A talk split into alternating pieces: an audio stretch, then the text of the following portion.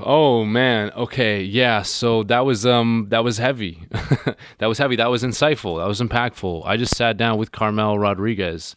Um, you know her from Instagram, uh, but she's more than an Instagram profile that can do amazing things. Carmel Rodriguez is a uh, a fitness instructor, former personal trainer. She has worked on the corporate level. She works on the private level. She's just a an actress. She's someone that has, you know, been involved with many companies, but is very independent. She's a mogul. She's just a prominent female figure that just represents she's just iconic in a way that she holds herself. Um, she is somebody that is incredibly genuine, sincere, empathetic, and this the, the conversation, you know, hit me on another level. You can trust me; you will hear my voice change a little bit. She she tugs on the heartstrings. We talk about family. We talk about, you know, the industry, and we talk a lot about how you know what her journey was and how she keeps it together her time management her training philosophy and you know she she brought me realizations. I'm not gonna lie. She just I had realizations and, and you'll hear me have those realizations and I think that you'll have these realizations,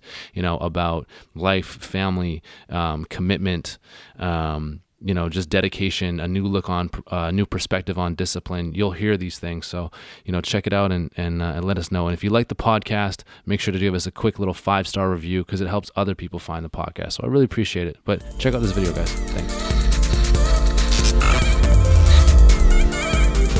I was creeping a little bit, obviously, mm-hmm. and um, I heard that uh, me and you have a couple things, a couple things in common. Most notably, um, an addiction, uh, an addiction to popcorn. yes, popcorn. Yeah, I've struggled with this throughout yeah. my life, and um, I thought that I actually heard that popcorn makes you bloated.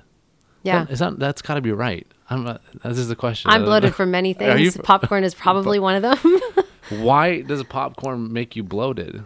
Um, you know, honestly, if you think about it, it's it's puffed corn. Any kind of starchy stuff, I find for me personally, like I love soda crackers, unsalted soda crackers. I could eat them for days. Oh God! And my stomach will be like this. Yeah. Yeah. Popcorn, I think, just kind of works the same way. I thought I thought it was a zero calorie or, ordeal. I it's thought it was good. fiber, good. so it actually helps, you know, yeah. put stuff down that way. But if you eat too much, like any fiber, it's gonna start Stick. to bloat up and hang right. out. Yeah, doesn't yeah. it? Uh, I'm sure you can't eat it before a shoot. It's got to mess up the uh, nutrition plan, no?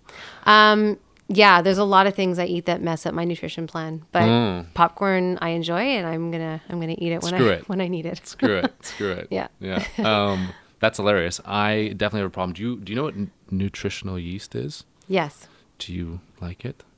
No, I, I have popcorn. I have it. And you have it. Yes, I don't put it on my popcorn because I don't like to mess with my popcorn. No, no salt and pepper. Uh, yes, olive oil, salt and pepper, maybe coconut oil. Yes. definitely the butter. Do you do you make it in a pot or do you make it in the make the, the actual popcorn maker? In a pot. Yes. Yes. The lid has to be just a little bit off. Right. You gotta let the air in. Gotta let the air yeah. in. I couldn't figure out why my popcorn kept burning all the time, and right? then I realized Oh my god, yeah, that's the trick. I used to not do a little air, and I used to just keep it the lid on tight because I thought that's how I wanted them all to pop. And yeah. then I would I would take the hot pot and I would put the the sink on, and I would run it around the edges so I could cool the edges. I, I didn't know what I was doing. I figured it out. I figured it out. So yeah, I do uh, I do coconut oil in the bottom. Bam. Um, gives it that flavor. No. Yeah. yeah. Definitely add some calories, but whatever. Yeah. Um, yeah, salt and pepper nutritional yeast. Bam. Oh my God. Butter, a little bit, just a tiny bit. Yeah. We all got to sin a little bit, right? Yeah. Yeah, yeah. yeah. I believe in the butter. If it's real butter, it's good. Right? Yeah. Oh my God. So what's your nutrition plan? Huh.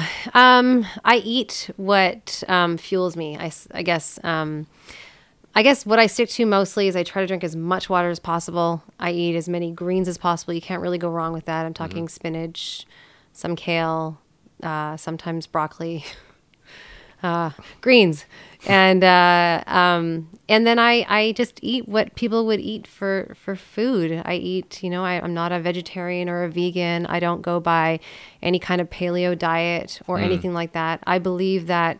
Um, a good balance of all foods is usually pretty good unless they irritate your stomach or they do stuff to make you feel disgusting. Yeah. Um, essentially, is not a good thing. yeah, your body needs a little bit of everything. Mm-hmm. A lot of good, a little bit of bad.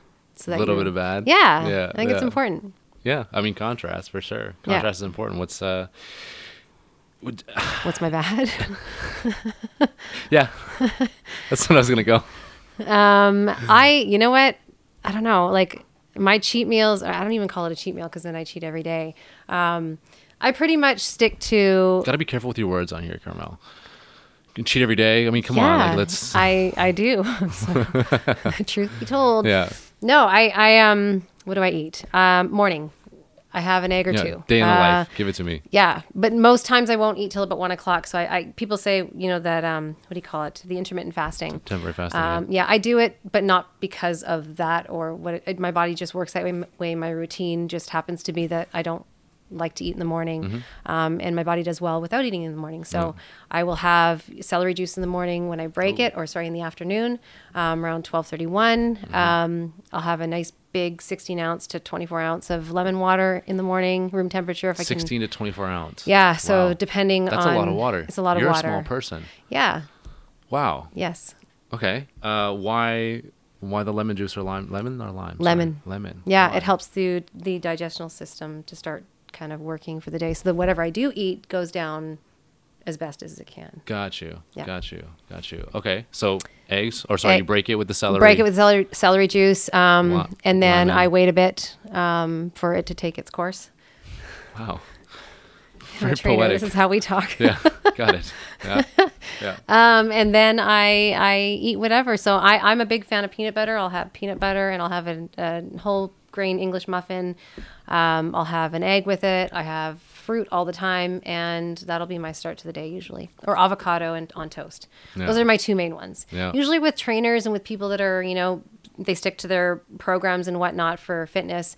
They don't have a lot of really crazy awesome meals. It's usually the same thing. Constantly. it's- Whatever easy and yeah, quick. and seems to work. You don't want to veer off the path of Mm-hmm. not working if you can help that. Are you a foodie at all? Like for me, I love. I, I, I will. I have taken the approach of like, hey, let's eat for fuel. That's all it is. Um, period. And I've also, but I like, I just love, like, I love um, curries. I love Thai food. I love vegan food. I like. There's not. You can't. I everything. Literally everything. Yeah. And I'll just. So for me, it's hard to just.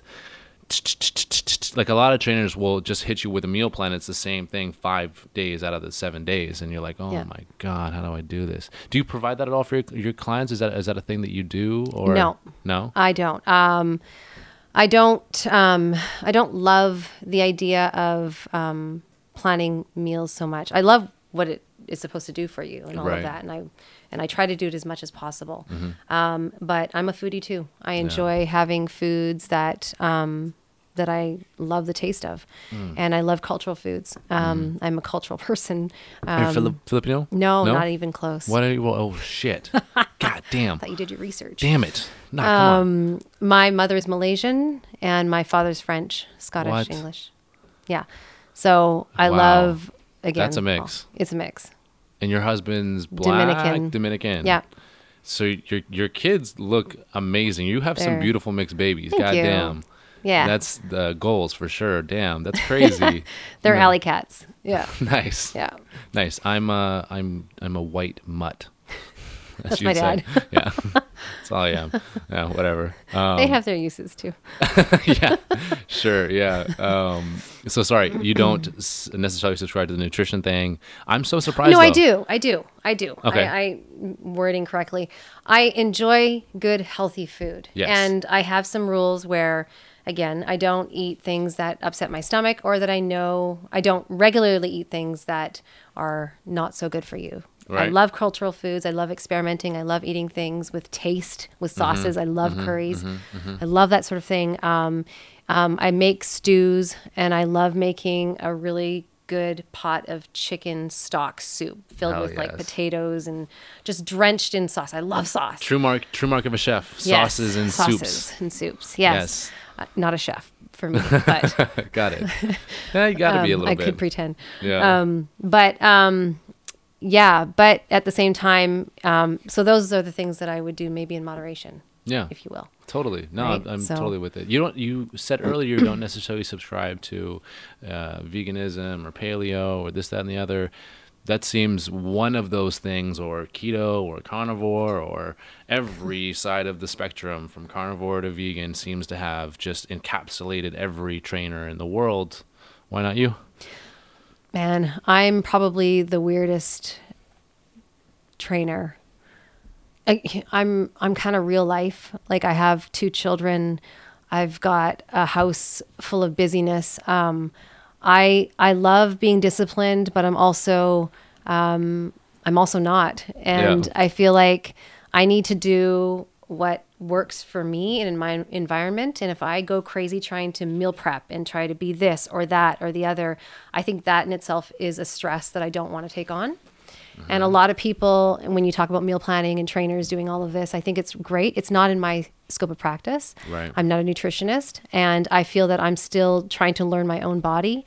Um, and I feel like I have some ideas and some rules and some some some things that people should know, like eat your fruits, eat your veggies. They do work, you know, drink yeah, lots of water. Those are yeah. things that you should be doing. Yeah. Um, and those alone, if changed in someone's diet, will be a huge help. Mm-hmm. Um, just starting with that, but most people can't even do that Right. right? So starting to to get them on a huge meal plan that completely changes their entire lifestyle when they're not even ready to do that yet puts them there for a moment and then most people fall out of it and go Crash much and worse than they were to Yeah. start with. Oh, I've already broke my meal plan, so why don't I have another three donuts? Like, Yeah. who cares at this point, right?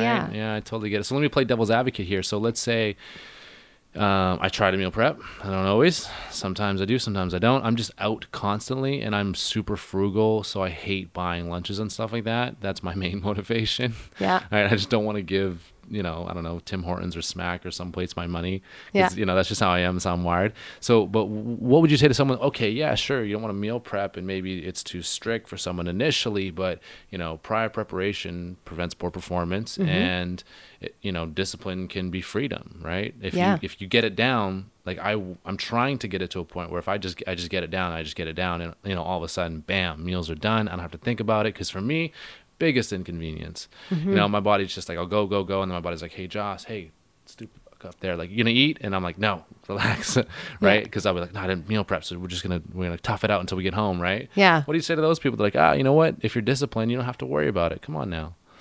Yeah, no, I'd say if if that works for you, by all means, do it.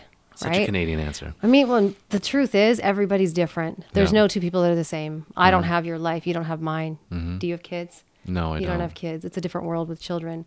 And So as much as I would love to put time into myself more than I am now, sometimes I just can't do that. And so for some weeks I will meal prep. I'll have it all down. I'll be like, damn, I'm on fire. I'll have it ready. I'll have my big up. soup made up. I'll have it Yeah. frozen. I'll have all the vegetables and the fruit. I'll have it washed. I'll have it shaved. I'll have it everything Oh my ready. gosh. My husband will go in the fridge. He'd be like, I can eat this all the time. And then week two, it's like, where the hell did all the food go? And what happened? I can't keep up with it. And Yeah. but I it doesn't mean I'm not going to continue trying. It just means that in my life, in my lifestyle, there's balance, and that balance is sometimes being on it. Mm-hmm. And then that means as well sometimes being not on it because my priority may be that week that I'm spending more time with my children doing something else, or you- maybe yeah. I have a podcast to do tonight, you Yeah, know, maybe you or whatever. So Yeah. I have to take things as as they come. How are you okay with chaos? I live in chaos. I work really well under the gun. I'm good at um, putting things together when I have to, and there's no alternative. Um, I'm not a greatly, awesomely organized person, and that is Great to my adjectives. detriment. And at the same time, I feel like it's also kind of put me at another skill set um, Yeah. by being able to work in chaos. But um, totally.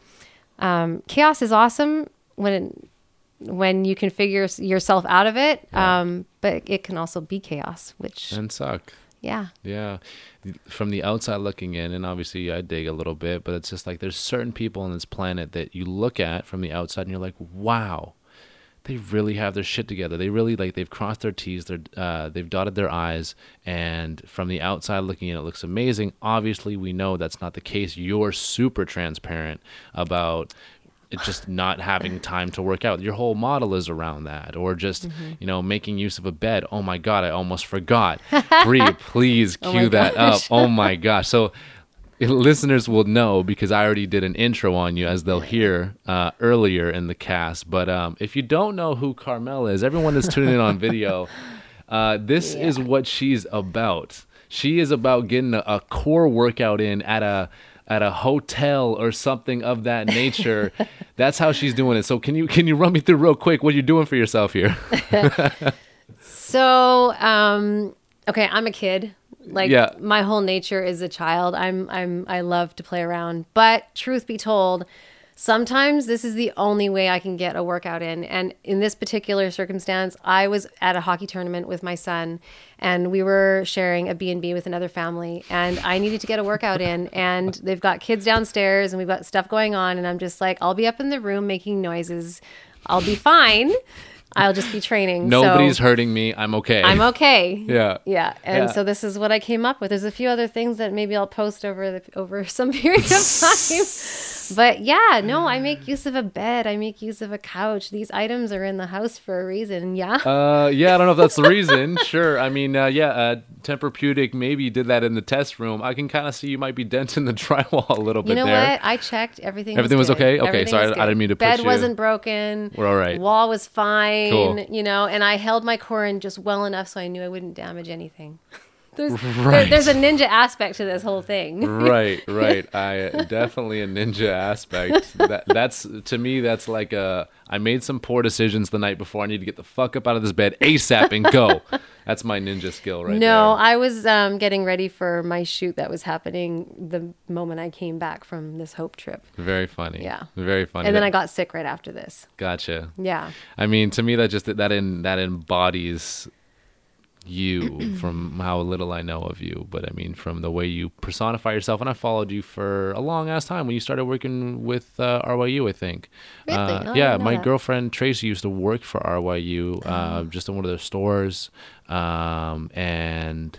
You came in, or you did some shoot, or I don't know. You had some interaction with them, or whatever. And Ah. she's um she's just graduating business school, and she was like, uh, oh my god, uh, there was this like super badass, like kind of like weird, funny ninja mom person that came in, and she was just super exuberant, and super fit.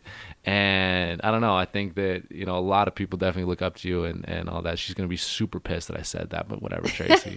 um, and um, sweet. and so that embodies what and i say that to say the, the time that i followed you and, and, and used your workouts and, and stuff like that um, it just it in one 30 second clip that is you.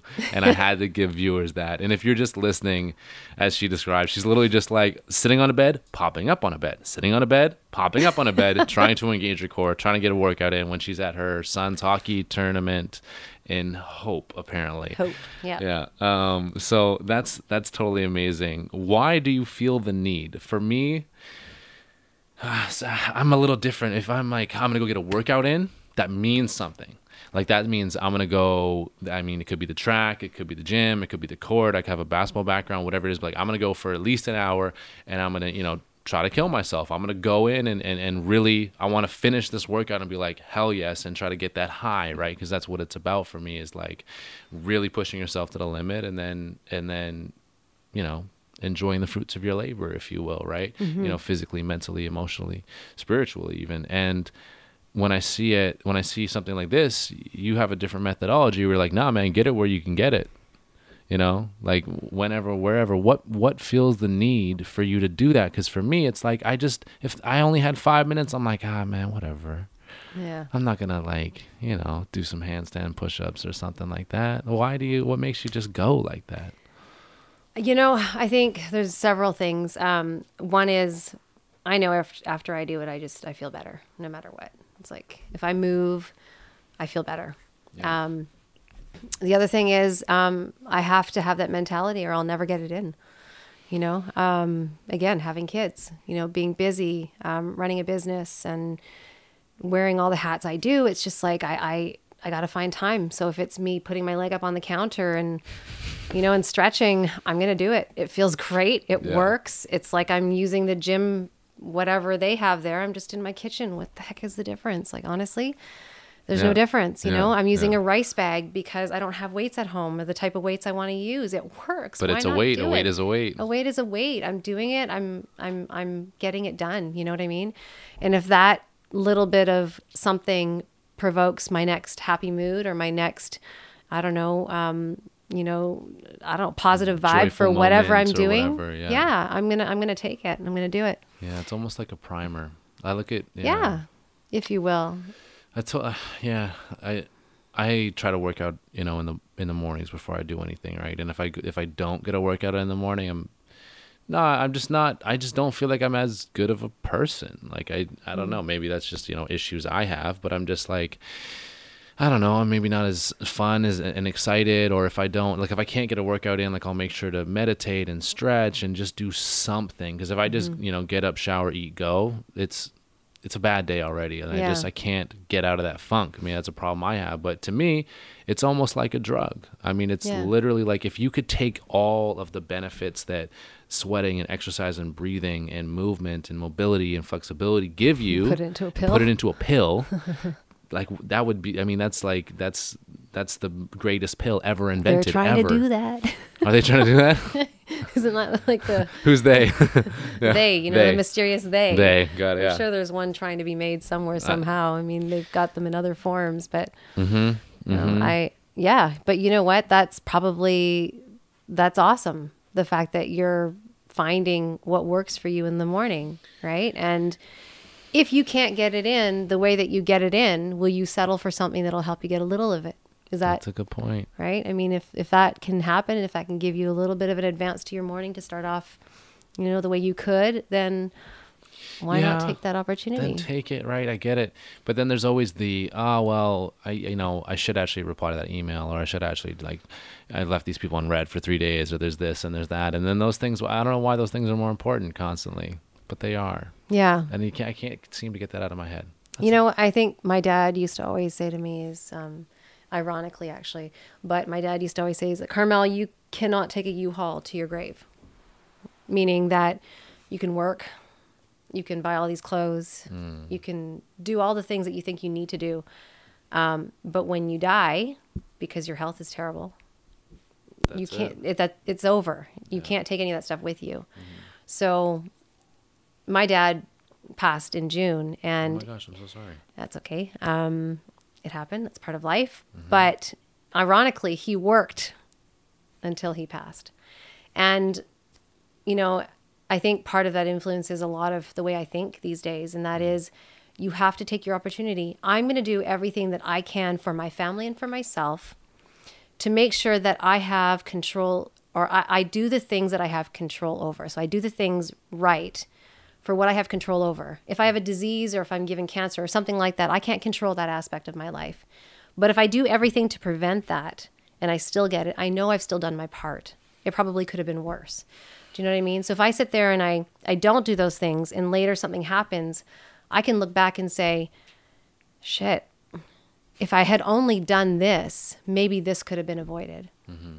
And I've done that before with a lot of my life, and I don't think it's it's okay for me to do that anymore. Regret. Yeah. So I think that influences a lot of the way I think. Those moments, those five minutes, you know, the preparation for the food that week and not the next, maybe, but the next week after that. You know, Yeah. like those things influence the way I make my decisions. Mm-hmm. Mm-hmm. I think for me, it's absolutely a coping mechanism. Probably the only one I have. And, um, you know, I was just really lucky to have coaches, um, obviously come from a sports background that just, I, if I, man, I had so much pent up anger and testosterone from being a kid that, you know, that, that stuff gets to you and it's just so easy to make decisions uh, that are poor uh, based off of those emotions and the energy. I feel like, yeah, running from your past is one thing, but I mean, it's a mechanism for sure. I just, I have this concept that's just like, that I stole from Joe Rogan because he's a genius. I love him. Shout out to Joe. Joe, you're ever in Vancouver, man, come by. um, he has this, he does this thing called Sober October, which is just like, uh, it's just literally pandemonium, just no drugs, no alcohol, and just work out as much as you can throughout October. There's more details, whatever. The point is that there, he has this theory of like, you have a cup and you just need to empty it every day. And if you don't empty it, it'll start boiling over and then you'll start doing all this irrational shit that you necessarily wouldn't necessarily have done. But like for instance, you know, like if you're in traffic and you know someone cuts you off, you, if I haven't worked out, like I'm mad. I'm like Yeah. I'm mad. Like and I'll catch myself like, hey, what, what is wrong with you? But if I just came from a workout or you know if I worked out in the morning or if I went for a run or anything, if I just sweat, Yeah. I'm just like, yeah, he's probably in a rush. Yeah. He's probably in a rush, right? Like it's fine. So it's much more tolerant, huh? Yeah, you're just like whatever. It's cool. Like uh, something about putting your body under extreme stress for Right. short periods of time just makes everything else like a breeze. Yeah. You know, even in business, like a breeze. Like, oh yeah, okay, you didn't get the contract. Okay, like don't worry about it. Like, Yeah. it's fine. I'm sure you must have the same thing with your kids. Oh my god, Yeah. there's something I haven't had to deal with yet, but Yeah. you know, oh you broke that. no problem. I love Yeah. you. Come Yeah. here. Yeah, yeah, yeah. Are you a, uh, are you a proponent of uh, meditation or anything like that? I pray. Yeah, Yeah, that's a form of meditation definitely is. for sure. I meditate through my workouts, even the hard ones. Yeah. How so? I, when I throw down, whether I'm angry or I'm I'm in movement, um, my my brain shuts off. Things shut off, and I just have this. It's a rhythm. It's a rhythm that I do. Um, even in that silly ninja jumping, whatever funny video, um, it shuts my brain off, and I just have this kind of vibe of I'm just moving. I'm moving. I'm feeling my body. I'm feeling what it's doing to my body. I'm hearing nothing but but my my I guess my connection from what I'm doing up here or sorry what I'm doing here to here. Yeah. And I definitely feel it as a form of meditation. A lot of people ask me because I used to play a lot of Sade music in my videos, and even when I was throwing a medicine ball or a slam ball down, I'd still be playing Sade. When I'm going hard in my jump rope, and you, it looks like I'm, you know, doing Yeah. fast rope and fancy footwork, I'm listening to Sade.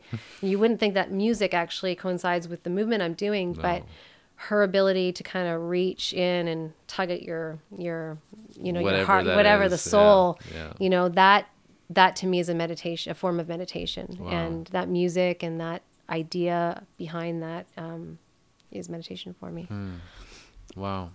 yeah if that makes sense Totally, totally, totally makes sense. Um, yeah, I mean, meditation again. I like to go to places where I'm on the edge. Like I like to live on the edge. So like in living on the edge, that's a bad way to say that. But I like to go to places where there's, you're just kind of, you're just falling off of comfort, and you're just kind of like right here. You're just doing this balancing act, right? So the two things that really get me there, well, actually three things. One is being incredibly busy. I love it.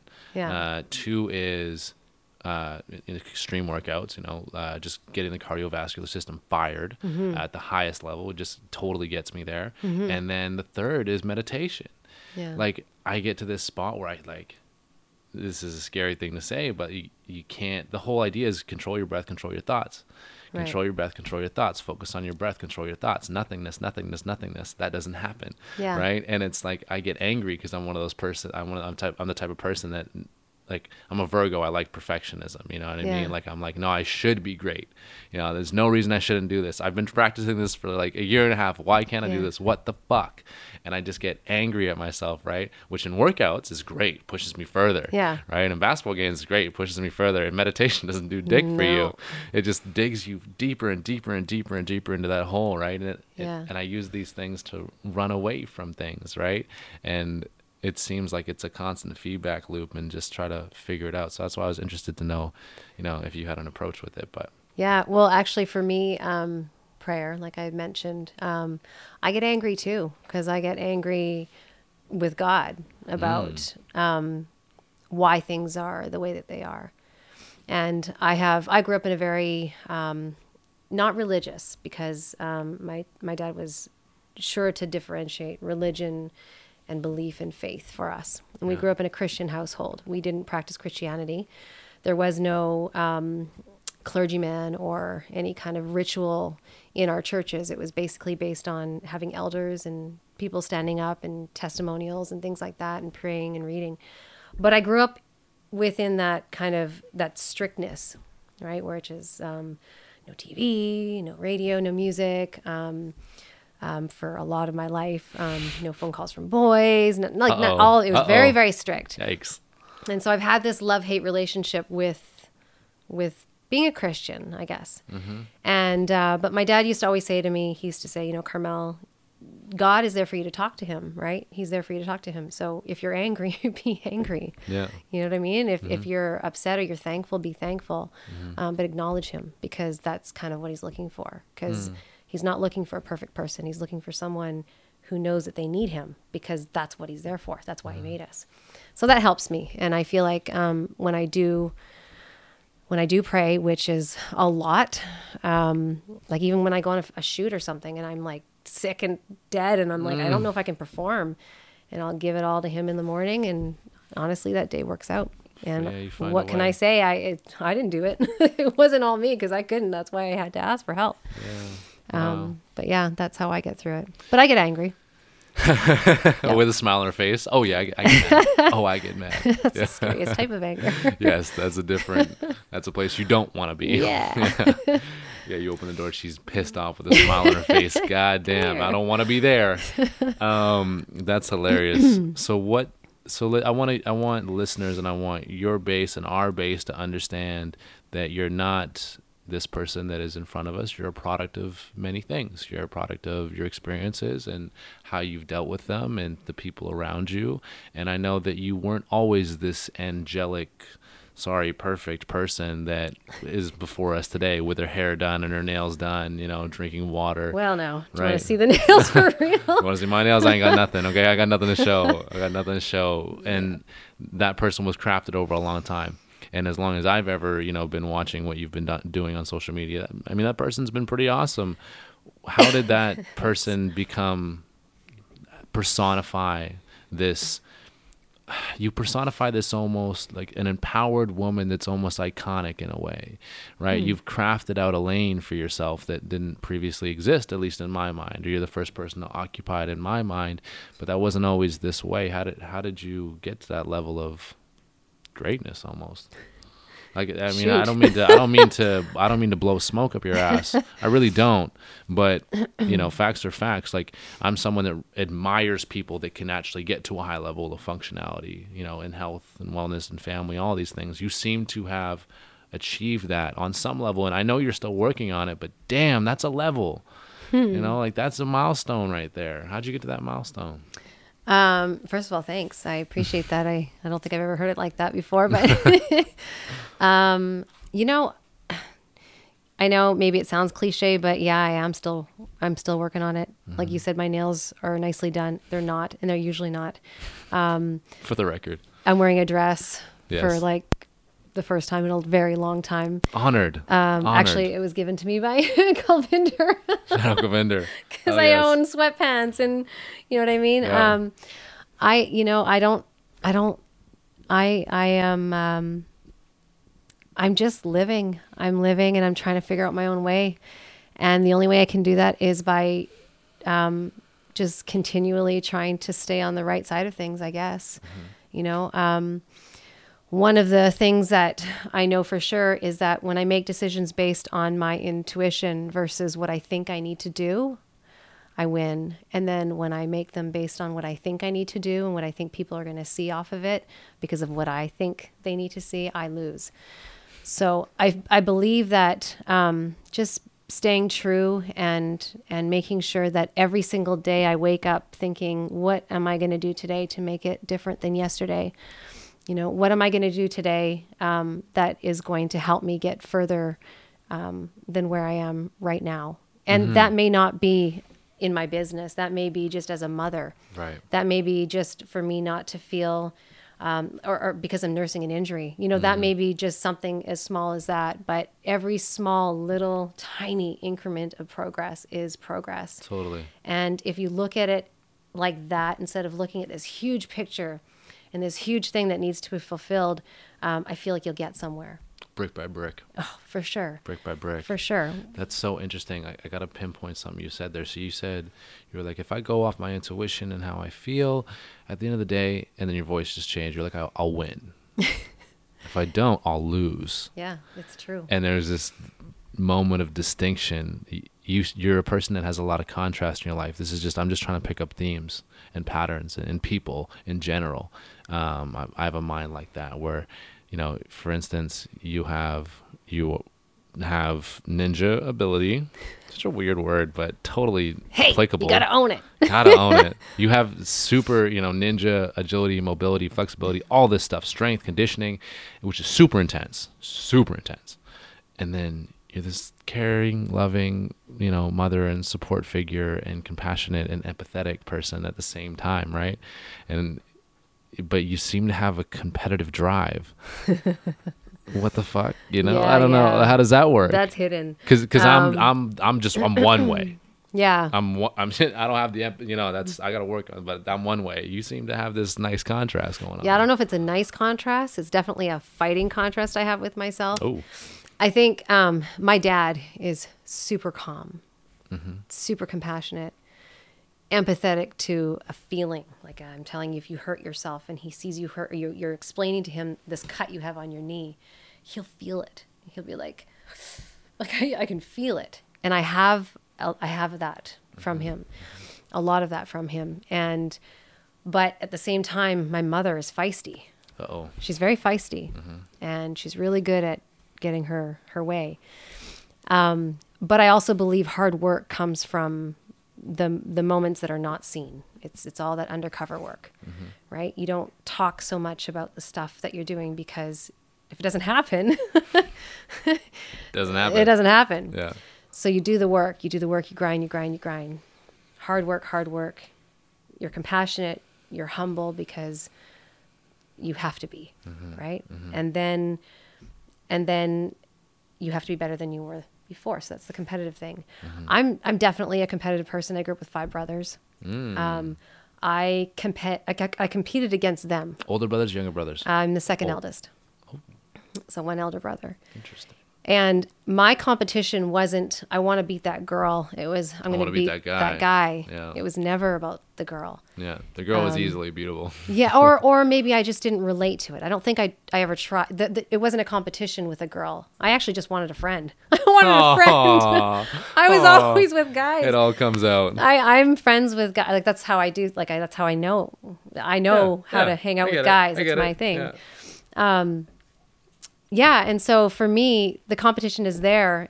I want to be better, but not because I want to be better than them. It's because I, I want to be better than myself. And I need to see where I can go with it. Right? So does I don't know if that makes sense. So you're using the moments as like milestones. yeah. So if I if I see someone, anyone doing something, um, and I really like what they're doing, physical, let's talk physical, Right. right? And I feel like I should be able to do that. Mm-hmm. And I go and I try it and I can't do it. Mm-hmm. Or let's say I can do it, but I can't do it that well. Mm-hmm. Oh, that pisses me off. and so my days are spent and not necessarily doing that particular thing, but I'm working on little tiny areas areas that'll lead me to that. So the next time I try it, I'm going to be that much better, but not because I practiced that, but because I practiced all the little things that go into that moment. And then it's there. and then I feel validated. You don't know why we're Um. laughing right now. There, um, yeah, I have a similar thing going on right now, actually, where I saw someone on Instagram do a fucking handstand, and I was like, "That's cool. I want to do that. Maybe I can do it, just a little bit, not very good."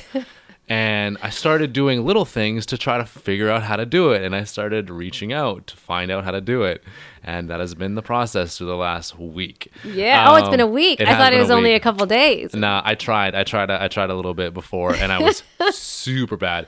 I couldn't. I threw that up on Instagram. If you don't know, just check on my Instagram. There, I. Uh, I couldn't even. I couldn't even get up. I, I could just like pop my two feet up and they just fall back down.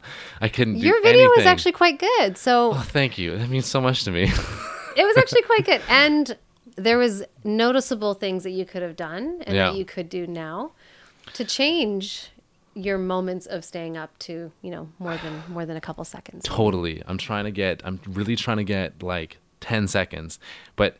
That's my goal right now. I can do five. I did five. Good. That's my max right now, and I'm five. But then once I'm a falling tree, I'm just a falling tree. Yeah. And uh, and I want to get 10, but then what I really want to do, like I can do the push-ups and stuff. Like I have strength. That's not what I'm worried about. I want the balance and stuff like that. And I Yeah. want to be able to walk downstairs and shit because I'm jealous of people. and Yeah. then I want to be able to go from on to hands and then just like I want to be I want to be able to be on my feet rather and just flip onto the hands. But Yeah. just I don't I have no reason for wanting these things. I just do. Uh, so I definitely get where you're coming from. That Yeah. uh, I don't know. You know that's just what it is. That's I'm, the kid. That's the nature. That's that's that's the competitive kid nature. I, in myself, anyways. Maybe for me maybe for, for, you, sure, right? 100%. Yeah. Like if I see kids, like I okay, whenever I'm at a photo shoot, or I'm and I do my photo shoots are usually I'm doing strenuous activity. Like, Yes. They're not. I don't. I don't model. I'm not. I'm Yeah, not a you you get a workout in and they pho- they photograph it. and they photograph me. Sometimes it's three hours, sometimes it's one hour, sometimes it's 12 hours. Wow. And I'm training, training, training. And mostly I'm around 20 year olds. Mm-hmm. I'm the oldest one in the room all the time. How old are you, Carmel? I'm 41. I'm the oldest one in the room all the time. Yes, I said it out loud. Age is my fear. But you just, you we'll just had a bunch later. of people be like, "Whoa, shit, okay." Sorry. Yeah. Um, Didn't mean to cut you off. yeah. So, and I'm always the oldest. But point being that my kid nature will not allow me to acknowledge my age Yeah. forever. Yeah. and ever and ever. Yeah. So I will still try to walk downstairs on my hands up until I'm maybe 60 and my fingers are like, you've got arthritis. you and can't do doing this, anymore. anymore. Yeah, totally. Now we with the team here at Safari, we're the same way. Like we had, we'll do, we just we'll have like photo shoots and we'll do like staging boxes and stuff. So we'll do a lot of products and, and for different companies, whatever. We just and we'll put you know backgrounds and lightings and stuff. And we'll have this big prop and we'll be like, yo. I bet I can, I bet I can kick that shit. and then we just waste 30 minutes trying to kick it. You know what I Yeah, mean? It's right? just like, and you're like, ah, is that a waste of time? Maybe, maybe not. You know what I mean? I get it. Did it got- make you smile and Yes, happy and angry at the same time? and angry at the It's same time. it. Yeah, I know. I, Yeah. I love how, yeah, human nature is really fun. Human nature is really fun. It makes you relatable too, right? It's Yeah. we're all created, you know, somewhat equal in a sense of like I'm a big believer in yeah, some people have different genetic, you know, advantages, and maybe your your metabolic rate is this, or maybe you're tall, or maybe you're thin, or whatever it is. But like at the end of the day, if you're really, you know, devote to something, one thing, one thing like a handstand, yeah. I guarantee you can all do it. Like I guarantee you can all do. I don't give a sh- what you say. Yeah. And I'm super uncoordinated. Yeah. Like I, you know, imbalance is definitely my weak point. So it's like, oh, those two put it together. Okay, got to figure it out. Um, and it makes it be, because we're all equal. It makes us relatable, and Yeah. then it inspires human connection, and it brings us together. Which, at the end of the day, that's happiness, or at least it is for me Yeah, I right? agree. I mean, that's and that's why I even participate in fitness communities, or else I just go work out alone all the time. You know what I mean? It's it's different. And then, but the other thing with that too is that even, you know, you're someone that works out a lot. I try to work out a lot. Mm-hmm. Um, even with that, it brings a level of. I mean, for me personally, like I, I work I work in finance. I work at a firm.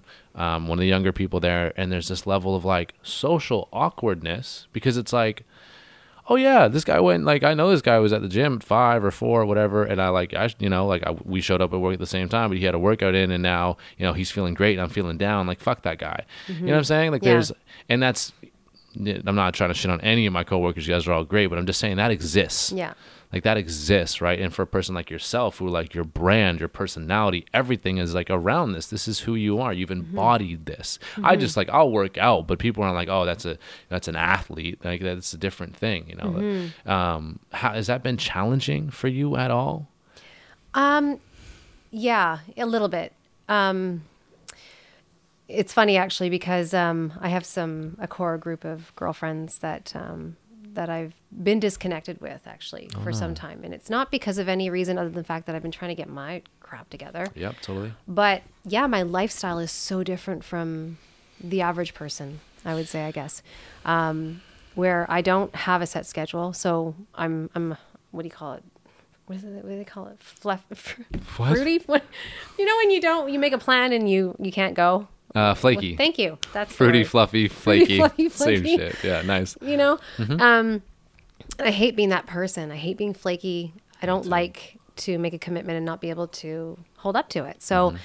that has made my life a bit challenging um my lifestyle you know oh carmel doesn't drink oh carmel doesn't eat this and i actually do i actually do drink i actually do eat these things i just don't eat it the way that others enjoy it as Yeah. much because i can't you know, with my lifestyle. So it has put a bit of a, I don't know if you want to call it a strain, or it has made connecting with others sometimes a bit difficult, Right. I guess, or keeping up with their plans and their lifestyle. Totally. But um, this year I've made a change and I've decided to make it work. How are you gonna do that? Ah, I'm just going to do it. Sweet. Figure it out when we get to it. right. but I've reconnected with two of my closest friends and I've um, and we meet up every we try to meet up every Wednesday for wings. Sweet. And uh, it was actually my girlfriend um, Leah. She's like, sorry, Leah. Um, yeah, she's like um, Sam and Leah, but Leah's. It was Leah's idea to do this um, Wing Wednesday because she read. She was reading a, listening to a podcast or reading a book or something about this girl that used to hang out with her girlfriends and they used to watch movies on Monday nights and cuddle and even when they had, you know they got married and stuff like that they still kept up this this thing they did and I guess they were involved in um, that thing that happened in Paris, where the the vehicle went into all Oh, these yeah, people and all this yeah, stuff, and yeah. they, um, in order for to find comfort and something for them to feel good, they they met together on a Monday night and they watched movies and they cuddled. And that was their thing, and it was Mm-hmm. it's kind of what brought them back to feeling okay. And she's like, we need something like that, right? Mm-hmm. And we've been friends forever, and so um, we had our Wing Wednesday, and we can't do it every Wednesday, just life gets Yeah, in the way, course, but yeah. we're trying. you make an effort. Yeah, and uh, so um, yeah, so I'm I plan around my wings now. So if I if I have an issue, if I have you know something where I've got something going on, um, this is a priority to me. So I put that within my plans and make sure that the rest kind of falls around it. Yeah. Just like I do for my children and my family and the events that I need to make sure that I, I put as a priority. This has now become one. Were you always that way? Uh, what way? The way of no, no, no. Like this meeting with friends or this family thing or this whatever personal life thing is going to. I'm gonna make it a priority.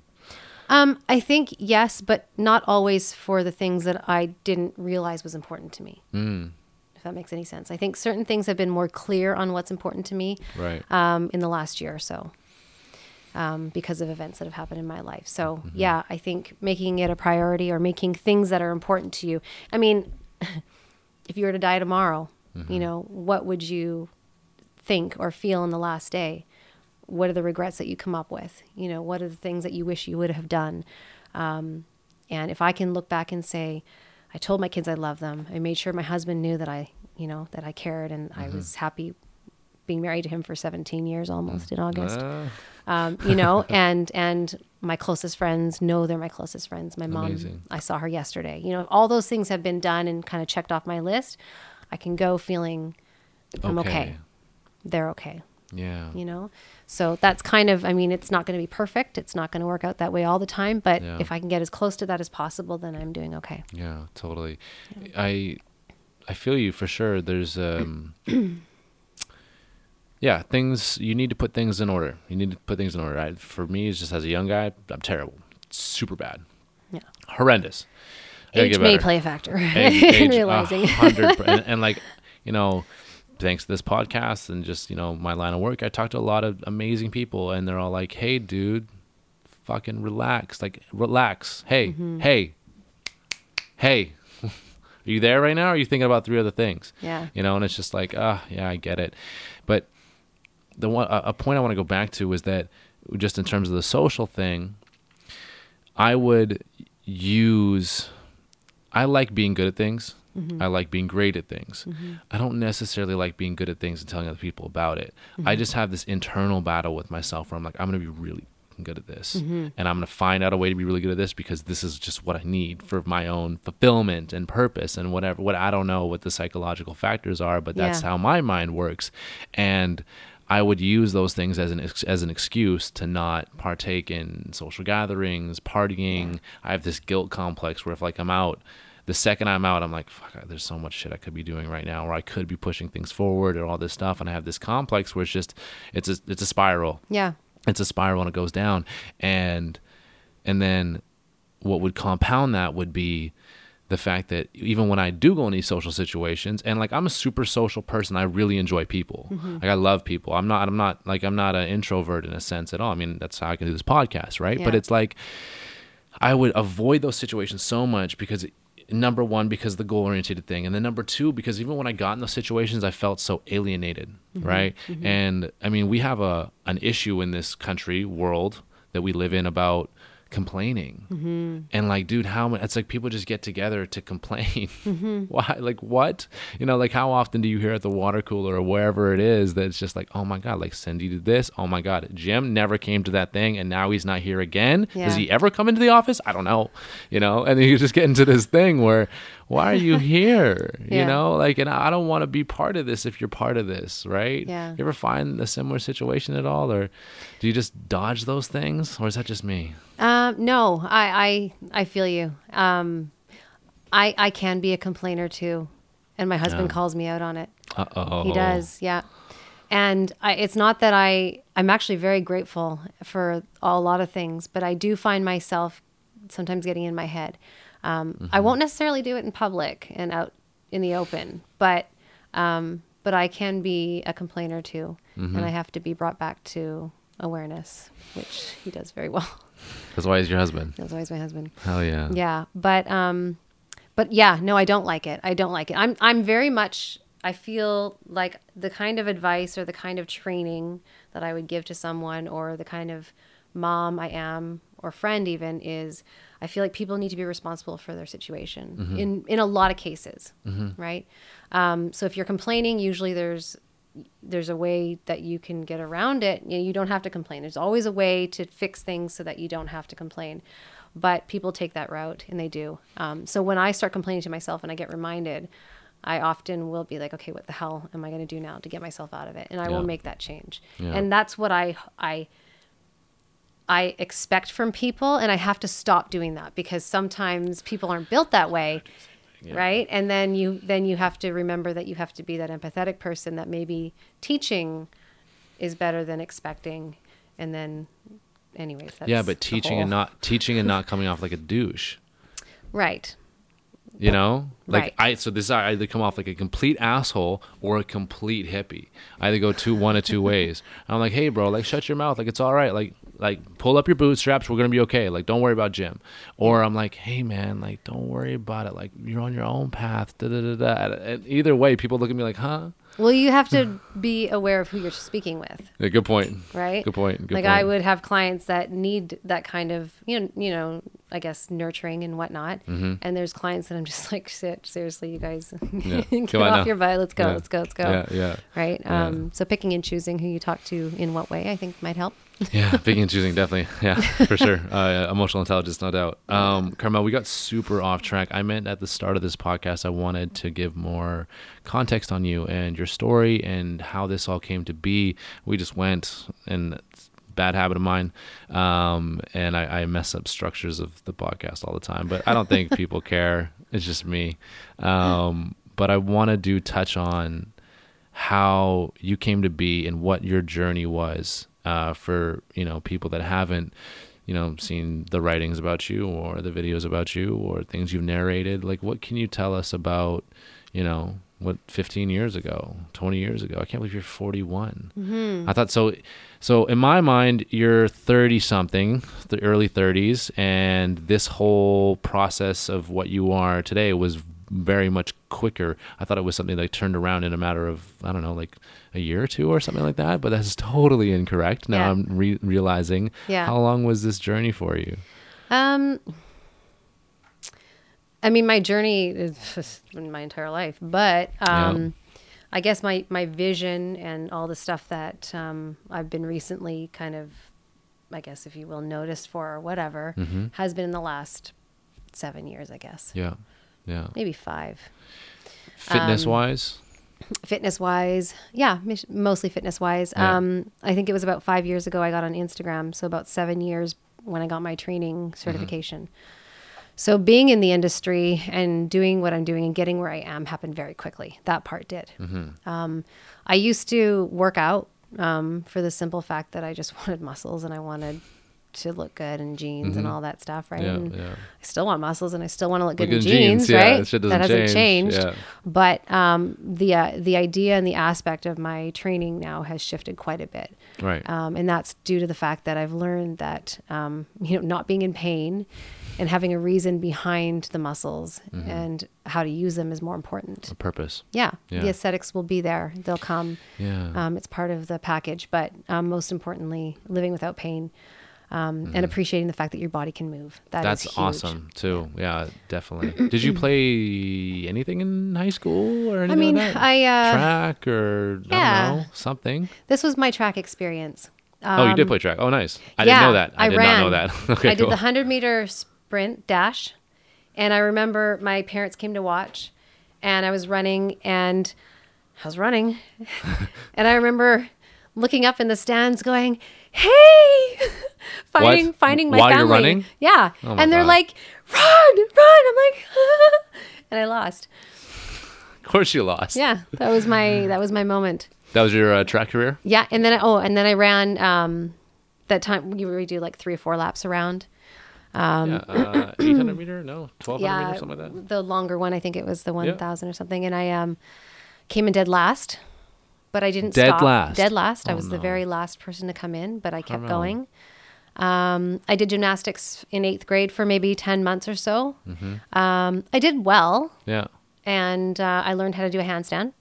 I could do round off back handsprings. I almost got a kip on the bar, didn't quite make it. Um, that was my experience. Um, oh, and I played soccer. Okay, so you did have an athletic So I- background. Yeah, I played. Okay. Um, okay. I didn't do great in any of them because I didn't try and I didn't. I had another um, plan. Why didn't you try? Because I, well, I mean, I tried while I was playing, but I didn't. no, no, no. Yeah, you know. I didn't. I didn't. I was too cool. No way. Yeah, I wanted to go and have fun. Where'd you go to high school? Sorry. Uh, Queen Elizabeth Secondary Which is, I'm sorry, I'm not from here. uh, in Surrey. Okay. Yeah. Okay, cool. Uh, sure. Yeah. I asked that question like I was gonna know a name when you said it. Um, uh, so I'm sorry. I just see you as a person that if you do something, you're really gonna try to kill people. Yeah, but it was it was in the wrong areas of my life. like I wanted to. Um, okay, when I was growing up, Okay, here we go. Let's get let's get to the stuff. I was a little Let's get to the shit. Oh, okay. I was. I was a little shit. I um I enjoyed um hanging out and doing nothing. I didn't like homework. Um, I enjoyed playing video games. I was Chun Li in Street Fighter all the time, and I won all the time. Um, I It's okay. It doesn't, it doesn't matter now. it did at the time, and it kind of does now still. Um, no, um, I was um, I was a tomboy, so I loved to go out and play and just play chase till the end of the night because our neighborhood was safe that way. Right. You know, I was um, I was a little poop. I liked to try to wear makeup when I wasn't allowed to, and you know, I'd change my clothes on halfway to school. You know, Oh, like I did those, those. yeah. Yeah, I did those yeah. things. Yeah. Um, and then eventually I grew out of it and I just, um, uh, what happened? I, I, I got a job after high school working, um, actually running a business. What? So I went to school. My, so my dad, um, started up his own business college. Okay. So it was called ProSoft Training Career and Development Center. I um, went to school there, got my general accounting um, programming uh, certification. Wow. certification. Shout out to dad. That's really cool. Yeah, he was awesome. He worked 18 hours a day, slept there sometimes, and uh, yeah. Right. So then I learned that stuff, and then I ended up becoming a TA. I TA'd there for a while, and eventually, my dad was an entrepreneur. Um, Right. Decided he wanted to open up a tutoring center. So we bought the rights to two franchises called the Academy for Mathematics and Science. I ran those schools for 10 years. Wow. Mm-hmm. Wow. Yeah, I did that. So I Were you, ran like, a per- business. Were you personal training or anything uh, during that Oh, I time? did nothing like did that. nothing? Nothing. I worked out. That's it. Because I wanted to fit in jeans and all that stuff. Okay. Okay. Yeah. Totally different. Okay. I'm just trying to put the pieces together here. Okay. Yes. Yeah. And so I, I I tutored. I mentored kids. I had I hired teachers. I was the owner operator. I was the janitor. I was everything. Um, did that for ten years. Did quite well. Mm-hmm. Um, and then I got married and had kids, and um, I got rid of the business. I knew six years in, five years in, that I didn't want to continue doing it. But I did it because my dad and mom moved to India for seven years doing missionary work, and I stick stuck with the business. And Okay. anyways, that was my life for a while, and then eventually I didn't do that anymore. And so after kids, I needed to do something different. I had no idea what because I had no idea who I was anymore. Um, this is when all the stuff that moms go through, um, some moms go through when they have children. You know, um, having kids is is an amazing experience. It is awesome. Um, I do it all over again, a hundred times over. Um, it Wow. also can be very scary. Birth a hundred times over. Okay, Well, you know, our brains are made to forget, right? That's the idea. right. That is the idea. nice. Uh, yeah, two was enough. Um, For the record, yeah. your husband's over there getting ideas. Yeah. no. Um, and um, and so I I kind of um, I went through a stage postpartum whatnot. My body I wasn't training or working out through my pregnancy because I was quite sick actually. Um, and uh, after my two kids, I lost kind of everything in terms of my physical ability. I was I had pain. I couldn't do much. Um, I was depressed. I had anxiety. I had it all. Um, I thought I was going to be this awesome mom, and I wasn't. Anyways, um, because of that, um, I, I, I I've never been a person who has dreams or visions or anything like that, but I had one, and it was basically a dream or a vision of me running out on the street.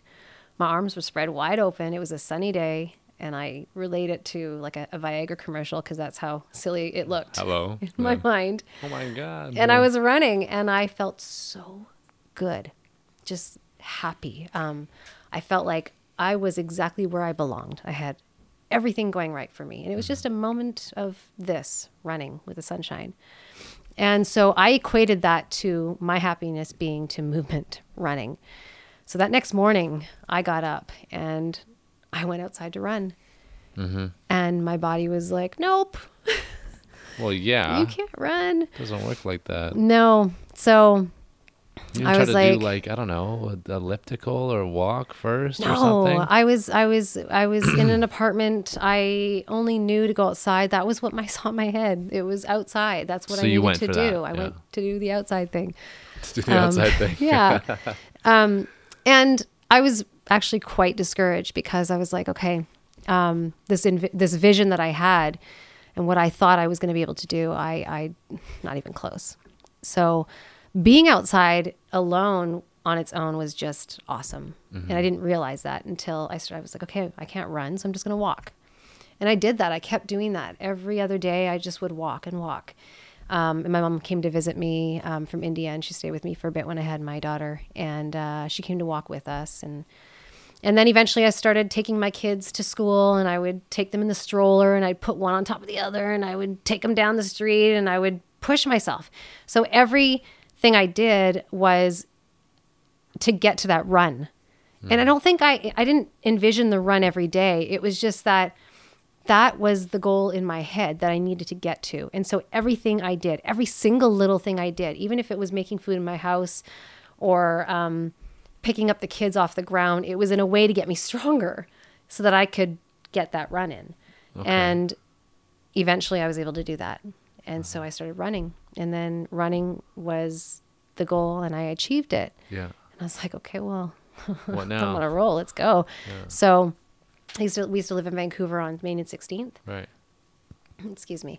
And um, my kids went to school at, at Science World, or my son, he went to do the Montessori down there. Sure.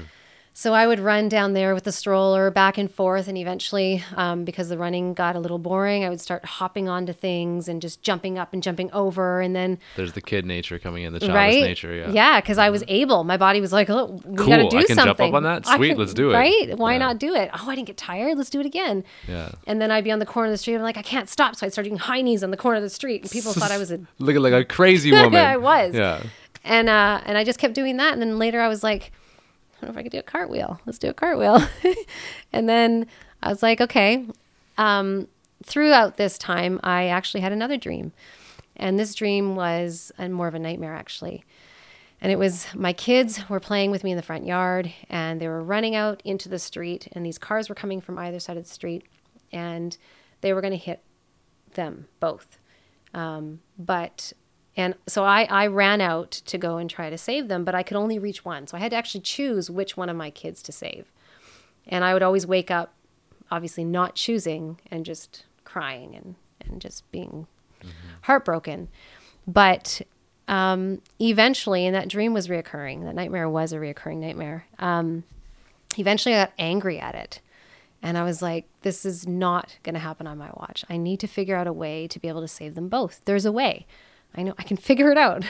so I was, my, my next vision or my next um, goal was to become a ninja mom so that I could Save both of them. save both. And I visualized it. I'm going to grab one by the sweater or the, the, the shirt. I'm going to pull them up at the same time. I'm going to grab the other one. I'm going to fly across. And I'm going to grab this one. I'm going to pull them back this way.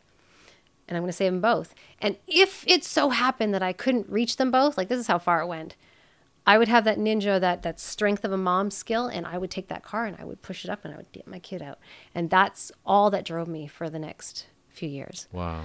And so everything I did was like, okay, well, how, what what is ninja? What, what does that even mean, right? Yeah. Yeah. Agility. I how do I jump from one to the other? I have to be as light as I can. I need to be able to jump from one and get to the other. So, you know, whether that's me being upside down, whether it's me being able to uh, whatever, I don't know. I just had to be able to do it. So, I watched Bruce Lee growing up all the time. Yeah. That was my mom and my jam. Like that's what we did. Amazing. So all I knew was strong, fierce, you know, functional movement, light, Yeah. Um. In shape. everything that went with it. Yeah. And so that's what I mimicked. Wow. And uh, and my whole trial up to when I became a trainer was for that purpose. Mm-hmm. And then eventually, you know, I started getting really good at movement and agility. I would use my kids skipping rope. And by the way, my rhythm sucked. Oh, what? I had no rhythm and no ability to jump rope or dance even. I've always been all my life scared to dance because I had no rhythm. And then my husband one day came out and he saw me skipping rope and he's like, ha ha ha, let me teach you. And he taught me the one two step because he's the actual athlete in our family. I know. What's it? What did he play? What did? Basketball in college, yeah, yeah. hockey, ice hockey player. Sweet. So Okay, your kids hit the genetic jackpot. yeah, that's hilarious. I'm trying not to put that pressure on them. Yeah, sorry. Go be an artist. Yes, Go be an do artist. what you want. Whatever you want. we yeah. support, but here's your training regimen. Yeah. yeah. um, yeah, and so I, I use their tools, their instruments. I created little obstacle courses um, in our driveway when we moved to a house eventually. And then one of the moms from the school took me to Steve Nash. Um, said, "Sh- I've got a free pass. Why don't we go? And I'm like, okay, let's go. And I, I was doing my type of training there. And the manager came to me and he's like, um, are you a trainer? And I was like, no, I had never, never even thought of being a trainer. so what kind of what type of training were you doing? So I was doing handstands and I was hell. doing um, high knees and jump rope and Yeah. in this in like there's this women's area and there's whatever and these machines and everything around. I was the only one not using a machine, Machine, yeah. in the middle of the floor, walking on my hands over top of these steppers on the floor. Like who does that? Yeah, who does that? Yeah. Yeah. I I'm not. I don't mind being embarrassed every now and again. I like it. And uh, so then I said, no, I, I'm not a trainer. And he said, well, you should be one. And I said, okay, well, actually, maybe that's a great idea. I had no career, no anything. Yeah. Um You're just being a mom at the time. Just being a mom at the time. yeah. Um, and uh, actually, I I had gotten a job with a friend of mine over at a chiropractic Okay. RMT studio. Um, and I said, okay, uh, how do I do it? What's the fastest way? And he said, uh, go challenge an exam. I said, okay. Um, so I went and I took the ACE. I found out what exam to study for. Yeah. I took the American Council on Exercise. I went and studied for three months in a library. And uh, next exam time at BCIT, I took it and I passed. No Passing way. rate, I think, was 30%. You had to get Wow. 80% to pass. It's wow. a hard exam. Is it still that hard? I don't even know anymore. But That's uh, crazy. I did. Wow. Yeah. The that's wild. The passing rate for investment advisors is sixty percent. Ah, Yeah, that's crazy. yeah, it's yeah. it's- that's what I was told. Don't don't don't be upset if you don't pass on your first second try. I failed a ton of exams. ton of exams. Think my driving exam I failed like Yeah. two three yeah, times. Yeah, whatever. Knock it out. I'm a good driver. You're fine. Yeah, I swear. Right? Yeah. I just don't know all the rules. No, just, kidding. It's like green. Is it red? I don't know. we'll figure it out. Yeah. Just wait for the honks. yeah, and Yeah. the. Yeah. Yeah. um, no, and then uh, so then the next day I went in. I'm like, okay, I'm here for my job. so uh, yeah, and uh, they got me an interview right away with uh, the girl there, and I interview was fine. I was a trainer, and then um, but the entire reason I started my fitness journey, which was to be there for my kids and save my kids, now switched because now I was training at the gym and I was putting in what was supposed to be 20, 30 hours a week part time ended Right. up being 50, 60 or more hours Just because of the clients? clients. I Yeah. got a waiting list for my training. I um, I was doing really well. What made clients so attracted to your type of training? Because it was crazy? Because it was just uh, different? You know, I'll be honest. I think I don't think I was much different from anybody else. I think the reason was because I gave them my attention. Wow. You know, a lot of trainers are in there. Yep, it's great. Do a machine. God, I hate that. You know, and I was Oh my like, God, I hate that. let's check your body. Let's see what's going on here. Let's give you this. Let's put some excitement. Let's have some fun. Let's put some music. Like, let's just let's move. Like, I know. I'm I was- not Ugh. right. Ugh. I was at the gym today and I literally just seeing a trainer, like uh, this girl's doing just like uh, plank to push up to like burpee to like uh, essentially just a plyo box. Yeah, Uh, real simple. yeah. And and she's doing 10 reps and the guy's just sitting there like he's standing there just hands here off. Yeah. I don't know where he is. He's just somewhere. Yeah. And I'm like, what the fuck? Because I've I've been there. I've been I've been coached so many times, and I hate I hate when coaches do that. It's like, are you doing something right now? Or are you just wasting my time and yours? Yeah. And coaches are always like, players don't waste your coach's time. Like, man, don't waste my time. Shut up. Okay, appreciate the coffee, my man. Uh, got the middle of some. Um, and so okay, so connect the dots. So right now you're at you're a corporate trainer at Steve Nash. Mm-hmm. I just was hating on corporate trainers. Sorry, guys. Um, you're not all bad. That's not my bad. Sorry. I mean to throw that hate and negativity out there. But you, um, you're there now. It's still there's still a large gap between where you were there and where you are now. You're obviously not at Steve Nash. Um, and you're that when what what year was that? How many years ago? Will? I was like 2013, 14, 15, 2015. What are we in now? No, no, because we're in 19 now. It's four years back, five. Five. 2000. So six years ago? Not that long. Seven years ago? Surprisingly, actually, yeah, Yeah. I think I did maybe two years there. yeah. Um, I ended up running the trainers and becoming a fitness manager. So what's the okay? So that's the progression. That So- was the, well, in my opinion, regression, but yes, progression. Woo. Well, and I say that only because it took me away from what I was essentially trying to do in the beginning, which was where I was going, was that I started my journey in fitness to save my children. And then I started working 60 plus hours a week and not seeing your children. not seeing them for days. Like three days would go by. I'd come home, try to tell my kids to do something and be like, Mom, who? Right? Like, What it killed me. feeling, yeah. It killed me. And so I realized that this is definitely not the path I want to be on. And I was happy. I was making great money. I was doing really well. My confidence was boosted. My anxiety Totally. and depression was going because I had all that going for me. Yeah. But it wasn't my plan. And it was it was kind of like that momentary awesomeness, mm-hmm. but I'm giving up the real goal and the real dream. And the more I do that, the more I stray away from what that was. And even mm-hmm. though I didn't have a full pinpoint on what I was, where I was trying to go, mm-hmm. I knew this wasn't it. So it took me about three months. I sat there with my resignation letter in my computer Why? Why did it take you three months? because Why did it take you three months? because because like I said, I had it made. I was Right. a manager. I was making a poop load of money. So it was hard I for you to justify. there was no reason and we needed it right we needed that stuff Right. right. so for me that was where we needed to be but it wasn't really so i needed to i needed to check myself um, because again i'm coming from panic and anxiety right so me having that resignation letter there knowing the expectations of what um, were of me from corporate from the gym from my family from all of this all i felt was this Yeah. Yeah. Constantly. you know what decision am i making this is a life-changing decision Yeah. essentially Yeah.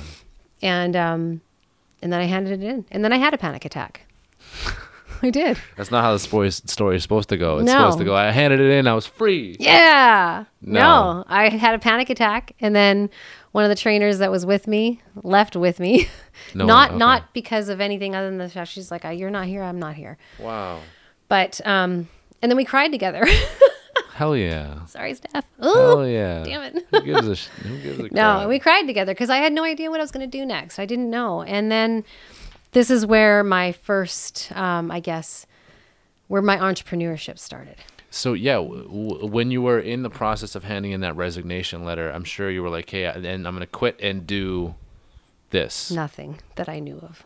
You didn't. I just knew it would be still in the fitness industry, or I just knew I probably would be continuing to be a trainer of some sort. And But you know, what gym? I had no plans. I just needed to get away from shit, shitting, sleeping, and eating Steve Nash. Yeah. Right? I just needed to get away from that. I needed a month to think, so I took Yeah. a month off. Yeah. and uh, it was the best thing I ever did. I just didn't know it at the time. Right. But my gut, my instinct, Told you. my intuition Told you what to do. Yeah. So after that month off, what did your intuition tell you to do? Someone reached out to me um, because I had put a video. That's when Instagram first kind of started. I started hearing about it. 12, I don't know, 2013 or something like that. I don't know. Okay, yeah. Something so like I that. heard about it a little bit later, and she's like, "You should put your stuff up on Instagram." I'm like, "What's Instagram?" Okay. Mm-hmm. So I did a couple videos and I put it up on Instagram, and um, the same girl said, "You need to start hashtagging." And I'm like, "What are hashtags?" You know, the pound So sign. cute. So cute. so cute. And I was like, okay. Um, she's like, people need to see what you're doing. So you need to start hashtagging things like cardio or Fitness, you uh, know, fitness, pull-ups, yeah, whatever you're yeah. doing, hashtag it so people can find you and find your stuff. it might help someone. Okay, fine. So I did. And um, nothing happened for a little while. Um, and I just kind of started getting a little bit of, you know, I, I just wanted to train. I just kept yeah. getting better physically. I just wanted to keep training. I love training. So to me, training. I think we. I think we got that one. Right? Yeah, yeah. hey, hey, I, Yeah. my name is Carmel and I love training. I'm into fitness a little bit Yeah. sometimes. Sometimes I jump on the bed Yeah. um, in a fitness way. What does it even mean? Yeah. Okay. Sorry. Um, and um, and so I started hashtagging, and all of a sudden, it didn't happen all of a sudden, but pretty soon, actually, pretty soon. So maybe all of a sudden, these bigger pages started seeing my stuff, and they started play, Repost- they started reposting? reposting it. Okay. Yeah. So fitness pages like um, Fit Girls or Yeah. whatever, they started posting, and then I started getting people following. So Hmm. by the hundreds, and then by the thousands, and then the more thousands, Pretty and cool. then thousands and thousands and thousands, and that's how it started growing, Wow. and uh, it has been that way ever since. So that's kind of how it all began. Yeah. I should mention during this time, um, during my anxiety, Yeah. and um, my my my I guess being afraid of being in public and whatnot, just generally because of anxiety. That's what it does to you. Um, I decided to go into acting. oh, Yeah, because what would be better than being in front of a camera, totally. right? Yeah, it it made sense. sense. Yeah. yeah. So I went from. I remember going for my first audition. And I was like, they're like, okay, we're doing a salad dressing commercial, and these are the words, and we want you to read it like you're finding the salad dressing sexy, and I'm like. How do I make salad dressing look sexy or sound Yeah. sexy? And I remember shaking. My hands were shaking. My body was shaking. My lips were quivering. My feet were numb because I lose feeling in my fingers and my toes when I get anxiety. All the blood goes shit. into like the more Yeah, necessary heart. areas, right? Yeah, you're still alive. Yeah. Yeah. And uh, I remember I couldn't feel my feet, and he's like, "Take off your shoes and just get you know loose." And I remember doing it a few times. I started laughing at myself, and basically that's how my audition my auditions went for about a year, until one day I was like, "I don't care. Yeah. I don't care what I'm doing. I'll listen to your instructions. I'm just gonna have fun." And I remember having fun. We're laughing. We're playing, doing something. It was a paint commercial, Rust-Oleum, and uh, I hear, "Can she stay back?" Right, uh, talking to me, and I'm Yeah. like, "Ah, fine, let's stay back. Eh, let's play some more." you know, play around. I'm like, "Okay," And then that was my first commercial I booked. No way. And that renewed for like three years. It was awesome. Oh, it was probably the best one I've ever That's booked. unreal. Jesus, Yeah. three years. Okay, Yeah. wow. And then that was my life for a while. So I kind of had that no care attitude and I started booking commercial after commercial after commercial after commercial. And so what was awesome about that is I learned to kind of take my my anxiety and my my being afraid and i mm-hmm. used i learned to channel it mm-hmm. into something different you mm-hmm. know um, into maybe paying attention or having a conversation or um, or just i don't know just just being present you know what i mean? And when i figured out how to do that i became that kind of went over into other parts of my life as well. Um, and then so now what's awesome about that is because i had that experience and have that experience it kind of went into my instagram and I use that, right? And so it all, without me even realizing what it was for, all kind of directed me in this way. And the door's opened. That there. made you successful in this way. yeah, Yeah, using fear to um, push you rather than stand in your way. exactly. In a way, yeah, and and gain that confidence. That's that's crazy. That's amazing. Yeah. Um, so you left this spot. You didn't have an idea. You took a leap of faith. You followed your gut. But some point between leaving and joining and becoming a trainer sounds like you had a burst of confidence and a burst of empowerment. Am I wrong in, in saying that? Was it maybe not that time frame, but at some point here you had to have gone from shit, I can't run to I have, you know, 60 hours worth of clients a week. That had to bring you confidence, no? Yeah, absolutely. Which is why it was hard to leave Mm. the job. Was your confidence attached to that? Um, in in ways, yeah, for sure, mm-hmm. for sure. Um, but it wasn't. It my my feeling and my intuition was probably what what was the driving force behind all of the rest of it. So Totally. that took over. Um, yeah, my I also had a weird sense of confidence in what I could possibly do, which is I think what every entrepreneur needs um, is a sense of knowing that something is going to happen that's better. And that was a big part of it. Had I left and been like, oh, let's just see what I can do, blah, blah, blah, blah, blah, but had no reason to believe that there's something else out there for me, that would have been just plain stupid. But my my reason for I knew that there was a greater purpose for what I for for me. There was a greater purpose for what I'm meant to do, if you will. You had a bigger belief. Sure. Sure, I get it. I mean, Mm-hmm. for me, I uh, I always I never really it's gonna sound arrogant. Uh, I never really had a problem with confidence. I was always like I don't. A lot of people feel social pressure. I don't. I just Mm-hmm. don't give a you know shit. Um, and I never have. I don't know if I ever will. And confidence is not a problem I've had, Mm-hmm. and that's not outwardly. I'm just inwardly confident on what I can do. You Mm-hmm. know, and I hope that doesn't come off as arrogance because I don't mean it to. But I think what it comes off as is you've never reached rock bottom. uh, um, Because here's the thing I was confident growing up. I grew up with five brothers. I didn't have to chase boys. I didn't have I I had everything I needed. I, I I took what I needed if I didn't have it. I made it work. I made it happen. I didn't second guess or question. I just did it. And then I had kids. And then it dropped me like a pile of bricks. I was just done. It shook my world. It shook my beliefs. It shook my confidence. It made me realize, and there's other circumstances surrounding it, of you know, like in, in anyone's life, but it made me realize that I'm not fully in control, no matter how much I think I am. And so instead of calling it confidence, I think it was more of a knowing trust that things are going to be okay eventually, or that my decision was based on something that wasn't purely for my own sake.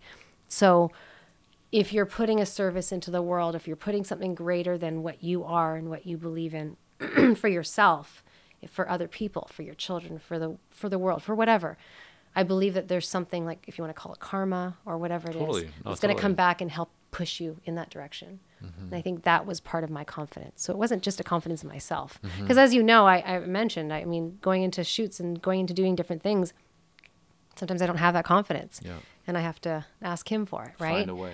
Yeah. So maybe that's more my confidence. It's not from within here, it's from where I know I can source it from. Does that make sense? Yeah.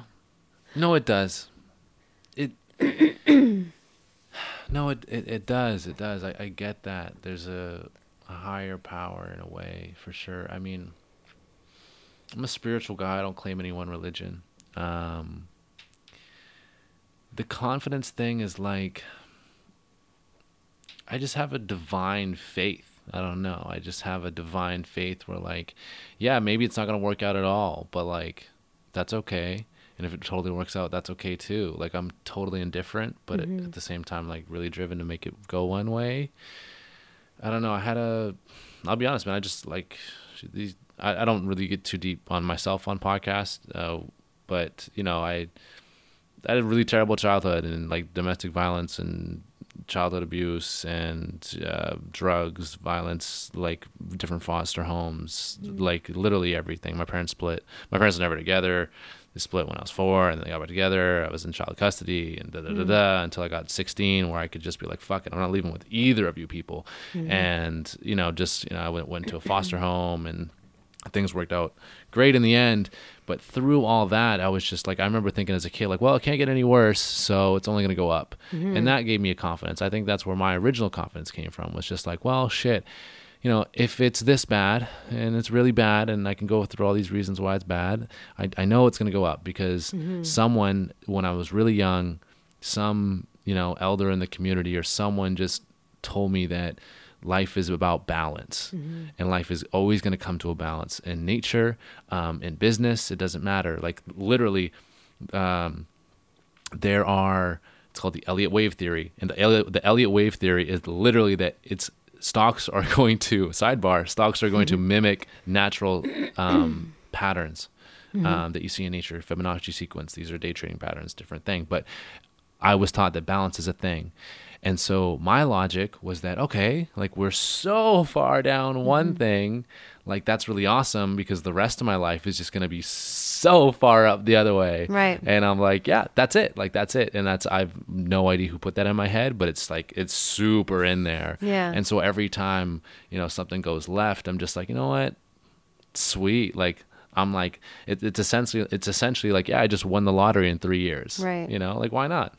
And that's what just maybe a lie I've always told to myself, but like it gets me through. Yeah. I don't know. I don't know where that idea came from, but expectations maybe i um i, don't know. I feel you i think that um like even with me um nowadays i think more more in the last year or two is that i things go great i have wonderful situations and i'm just like oh this is awesome and then they go back down to real life right and then they come back up again Yeah. and i think that what i've learned through whatever i've gone through in my life is that you're there are going to be highs there's going to be lows. When things are high you know they're going to come down. So i for me personally i don't i drop my expectations on all of it. Yeah. right? I find that when i drop when i have those expectations whether it's high or low mm-hmm. if they're not fulfilled either way that in itself mm. is a is a discouragement. If they're not fulfilled either way. Right so if i if i'm like this is going to be great this is supposed to be great everything is leading towards greatness and then it doesn't happen like that sucks man Uh-huh. right and then your low is even lower than maybe what you would have been had it just gone if you had no expectation it happened Right. as it was Yeah. and then you just brought back down with the natural law of gravity Yeah. right? Whereas the same thing, if you have a an expectation for a great, great, great, great, great low, I feel like you manifest that lowness, and it ends up being worse. But if you just have no expectation and just take what comes, what will, whatever it is, Mm-hmm. then it just goes as it is, and then it goes back to the normal balance of life. Yeah. Okay. So on that, on that exact same wave, I'm a believer in.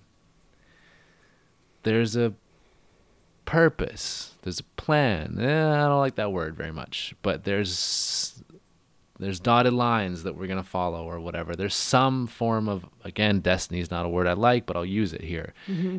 And at the same time, I'm completely on the other end of the spectrum where I'm just like, yeah, if I want to make something happen, I'll, I'm gonna I'm gonna bend the laws of gravity, earth, and time mm-hmm. to make it happen.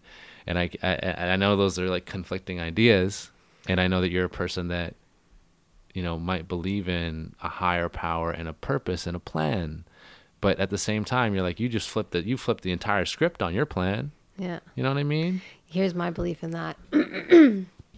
My mom and dad, my mom actually, she said this recently because my mom's had two strokes Hmm. and she's uh, pretty much paralyzed her entire left side. Oh my gosh. And um, um, she's, you know, she goes in between trying to do some physio and getting herself to walk, and and and I help her with that quite a bit. Um, and uh, she says, you know, I pray and I know that I will be better, right? And and I said, that's great, you know. She said, but God doesn't want a lazy person. Just because the plan may be for me to get better or not, whatever the outcome may be, it doesn't mean I sit idly by and let myself just waste away. I need to keep working towards it. So maybe that fire that you get from where you think it's coming from is really not coming from where you think it's coming Yeah. from and from somewhere else. That's saying, hey, go out and fight for your beliefs, go out and fight for what you want, go out and fight for that. That's my plan for you. You don't even know it. I'm just saying, Yeah. right? You don't Yeah. know. Hypothesizing. Yeah. Thesis. And, and that's how I look at it is I will work my ass off. Mm-hmm. But when I work in a direction where I don't where I'm creating something or I'm making something happen when I actually know my intuition or my inner feeling or maybe God letting me know this is not really the path I'm supposed to be leading, Yeah. it always backfires, Yeah. right? Like a relationship that you want to work, but you guys aren't meant for each other.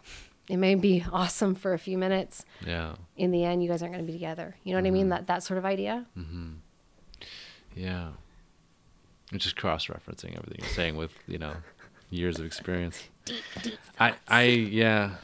I end every, you know, a lot of the time when I talk with, you know, intelligent people like yourself, I just, these are concepts, ideas, unrefined, rough, you know, um, theses that I just, you know, formulate in my head and try to run with until I realize, oh shit, that was wrong. You know, I think that's a huge part for a lot of young people. Like just me as a 22 year old, it's like, how am I going to avoid as many mistakes as possible and not believe something's real? You know, mm-hmm. like, yes, okay, I think this, but I'm going to be very aware that it's, you know, probably wrong, right? Mm-hmm. Like, even though I believe right now, it's probably wrong, right? And I'll, I'm, I'm not even, I don't even, maybe I'll never figure it out. Yeah. I'll never ever figure it out. And that's fine, just being happy with that. But it's really hard for a person like me to be happy with that. Like, no, I want Yeah. answers, damn it. Yeah. You know? I want to know. I want to know. But I also want to go back to, to confidence, man, because so One- many sorry, one more thing yeah, you go said. ahead. What's um, up? Just touch on that. My dad used to say to me, he goes, Carmel, when he was trying to convince me that, you know, God is real. Sure. He used to say to me, he goes, I could tell you that this apple is not an apple. And he's holding an apple in his hand. I can tell you till I'm blue in the face. Mm-hmm. But the truth is, it's an apple. no matter how many times I tell you this apple is not an apple, It's an apple. it's an apple. Okay. So take it as you will. Just like, and this is his belief, you know, God is God. He's there. You can deny him. You can tell me that he's not real. You can tell me that there's no higher power. You can tell me all of that. But if he's there, it doesn't matter what you say or think or any of that stuff, right? Mm-hmm. Nothing you tell me is going to change the fact the apple's in my hand. It's still there. Yeah. Another perspective. I Yeah, don't know. I just had to say it because it just reminded me of The same. that yeah. conversation I had with my father. You were yeah, saying an confidence. apple is an apple. Yeah, now you got me on another confidence. Yeah. You know what? we'll talk apples and oranges later. Um, you know, I coach basketball. Yeah.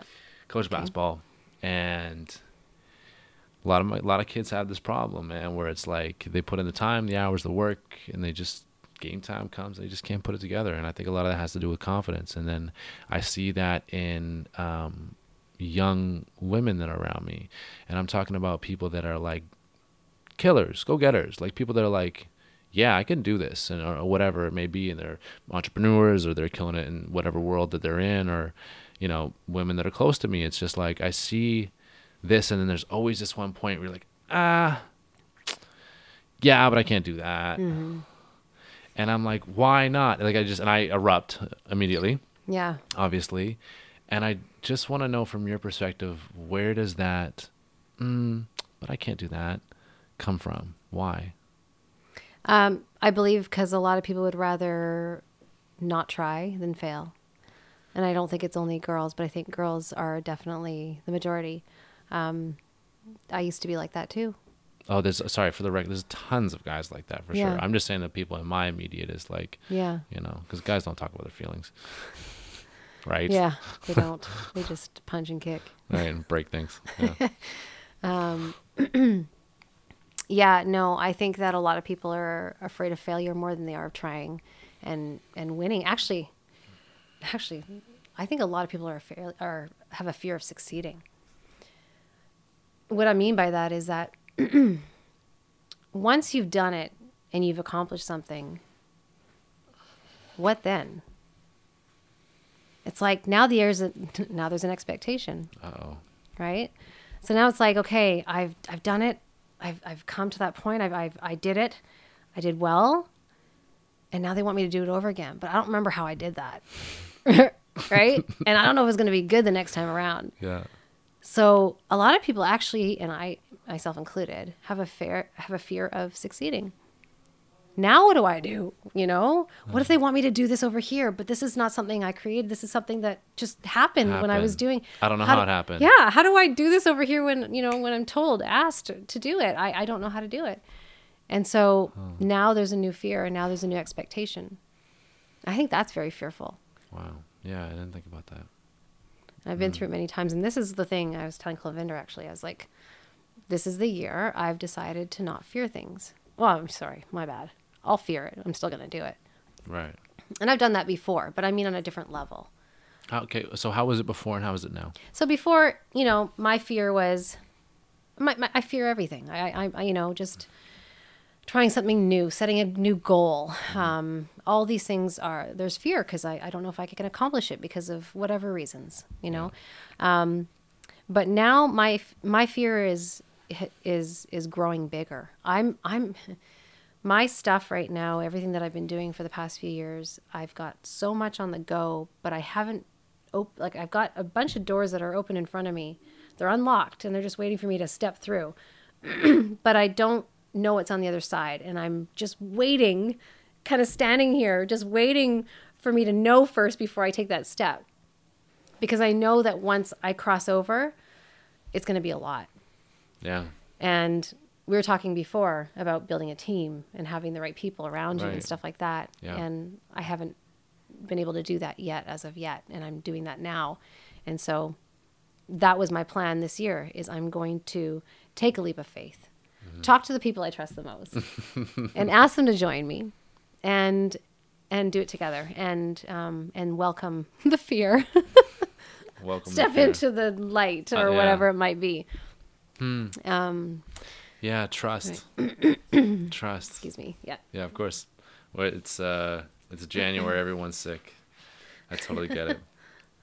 I uh, I'm trying my darndest to try to have it miss me, haven't missed me, but um, No. I fail. I fail a lot. And um, man, yeah, trust is such a hard thing, and we experience it internally here at Self Fired. I experience it personally. I experience it in corporate world. I also experience it athletically in coaching. Being afraid afraid to fail. You know, I never actually put that or f- afraid to succeed rather i'm not definitely not afraid of failure i like it it's fun it's really fun um, because people count you out and that's fun Yeah, because you can can 'Cause school you're them like later. i got you yeah you think that okay think Yeah. that right But you, have to learn that feeling. yes through multiple beatings Yes. and falling down and getting back you know f- fall fast and all that Yeah. but being afraid of success man wow that's powerful I coached and i started coaching on a whim someone asked me and i ended up you know i've done camps with nba guys and i've been in gyms that i shouldn't have been in and i just was put in a position to be in and i was just so scared. And that was fun. I went to the fear. I've been trained to do that. You know that's how you get through sports. You're nervous for a game go kill it. You know that's one thing. But i was always like oh my god and we do this with a podcast too now that i think about it. Um, I would always want the workout or the camp to just kind of mess up. Just mm-hmm. kind of just mess up a little bit. Like just mess up to a point where it's not disastrous, but it didn't go great. Yeah. Like it went okay. Yeah. Right? Like we could have done some things better. so I could have a point of improvement and so that next time when I go around that, you know, the expectations wouldn't be that high and then I could just live to what I thought my human potential was, right? Yeah. But you can grasp above your human potential and shit. Now that I'm saying this, I think about this all the time with the podcast and I mentioned this very briefly like when we went into this we had no idea what we were doing. I had no idea what I was doing and every one that we did, it was really good. It was really, really good, and we got a vibe every time. And I was just, I would, I would finish the podcast, the guests would leave. I'd look at Kevin, I'd look at Val, and I'd be like, "Fuck, why did we're gonna miss we're gonna mess up we're gonna mess up i don't know how we're gonna mess up but one of these days it's just gonna go terribly and this that and the other like don't expect it to be good every time that was just a fluke and then the fluke happened 10 times and now the fluke has happened 20 times and the fluke's gonna happen 80 more times and I, don't, I still don't know and I, I say that and i'm trying to manifest and get myself to believe that in, in a way right Yeah, you know yeah. even with yourself coming on here i'm like oh man this better go good if it doesn't go good what's happen da, da, da. right and i just part of me wants something to mess up because this is another thing Mm-hmm. Because you know that feeling, and you know how to get back from it. because I'm comfortable with Comfortable. Yeah. And how weird is that? Isn't that weird? Yeah. Have you ever been to Scandinavia? No. In Scandinavia, I played bas- basketball there for a year in Denmark. Oh, neat. They they put an emphasis on being comfortable. Mm-hmm. They call it hygge, which is like comfortability, togetherness, tea, cozy, warm, sugar, donuts, relaxing, fun together, right? All And- the things that come with comfort. all the things that come with comfort food, comfort, you know, sleep, you know, whatever. And I went over there to get better, and I went. I was like, we learn to be uncomfortable, right? As athletes, we learn to be uncomfortable, mm-hmm. and so I went completely the other way, and they hated me for it. They hated me for it. If you were in a situation like that, I'm not going to tell you how I dealt with the situation, but if you're in a situation like that where maybe you know you're with a team of trainers or you're in a situation where everyone wants to hang out and just be you know glam photos or don't do a real workout, just take the photos, spray some water on you, whatever. How do you react to a, a situation where everyone wants to be comfortable but you want to go the other way? I find my place in the middle or on the corner of a room, or I um, take my moments out. I take time outs. I find my, my spaces. I have to. And I don't owe it to anybody to explain to them why. Um, I think that's a big thing when you go and there are certain expectations of how you should be socially, you know. Um, many times I'm in a room with a bunch of people that are, you know, doing a commercial or, or whatnot. And in order for you to stay focused, sometimes you have to bow out of the conversations that are had. You know what I mean? And I think just um, finding your space and not being apologetic for taking that time out to, to collect yourself, I think is is reasonable and it works. That takes a certain confidence.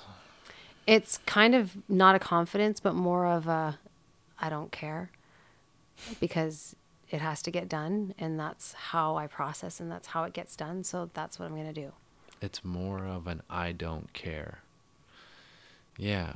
right? Because if I sat there and thought they're gonna think this, they're gonna think that, oh shoot, you know, they're not gonna like me, Back to your days. then I'm gonna be sitting there and I'm not gonna be what I need to be when I need to be it. Your feet are gonna go numb. Your fingers are gonna go numb. All the That's heart's gonna go to the blood. Uh, the blood's gonna go to the heart. Yeah. Wow. And you learn that because I used to go to the, these auditions, and these auditions, there's there's sometimes there's hundreds of people, Yeah. sometimes there's and they're all right there, all crowded, right in front of you, and you're looking there. at them. Yeah. Yeah. and you got lines or you've got things that you got to do, and you got to do it, and Mm-hmm. you got to either find your space if there is one, and if there isn't, you're doing it right there, Mm-hmm. and you got to be able to say, okay, this is my moment to do what I need to do. Forget about who's watching.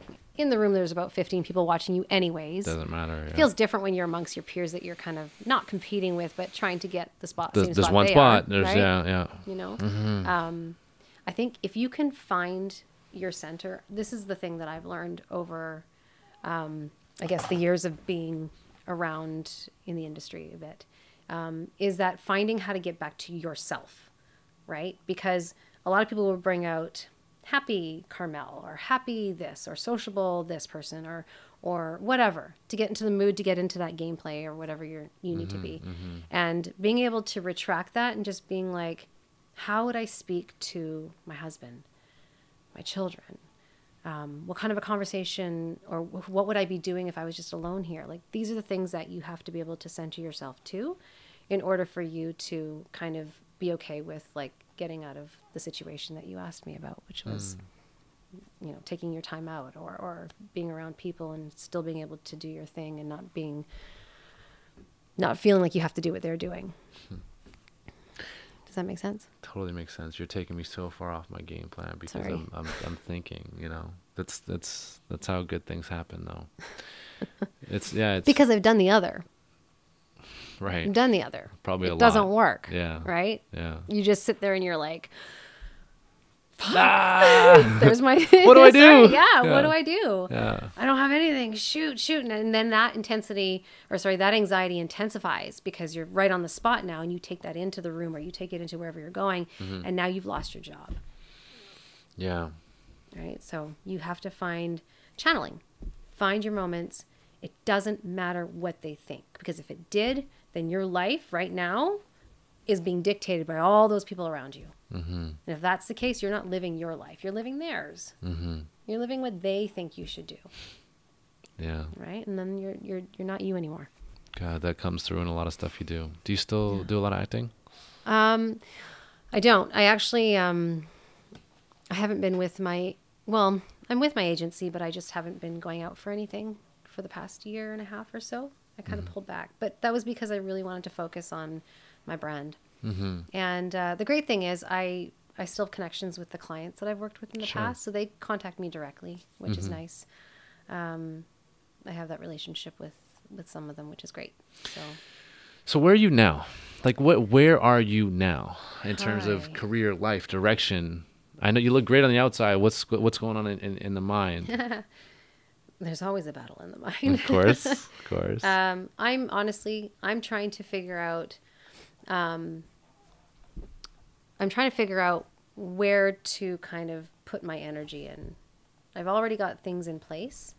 Just trying to figure out which path is going to be not the quickest to where I guess the success is or whatever it is, but more more like um, for my game plan, which is I would like for my programs, Body Mom Method, um, my YG12 series that I've created, which are workout programs that I've created for the athlete or the average Joe or the, the mom, the dad, yeah. um, to um, take on kind of a life of its own. Like there's Pilates, there's CrossFit, there's stuff like that. Um, I'm trying to create the Body Mom Method, Mm. which is body mastery. And essentially, that's what I feel like my programs are about. They're about kind of getting to know your body and creating the most ninja out of it as you possibly can get using all forms of influences like sport conditioning, yeah. maybe a bit of yoga, um, Pilates influence, um, definitely some MMA, um, animal flow, all of it.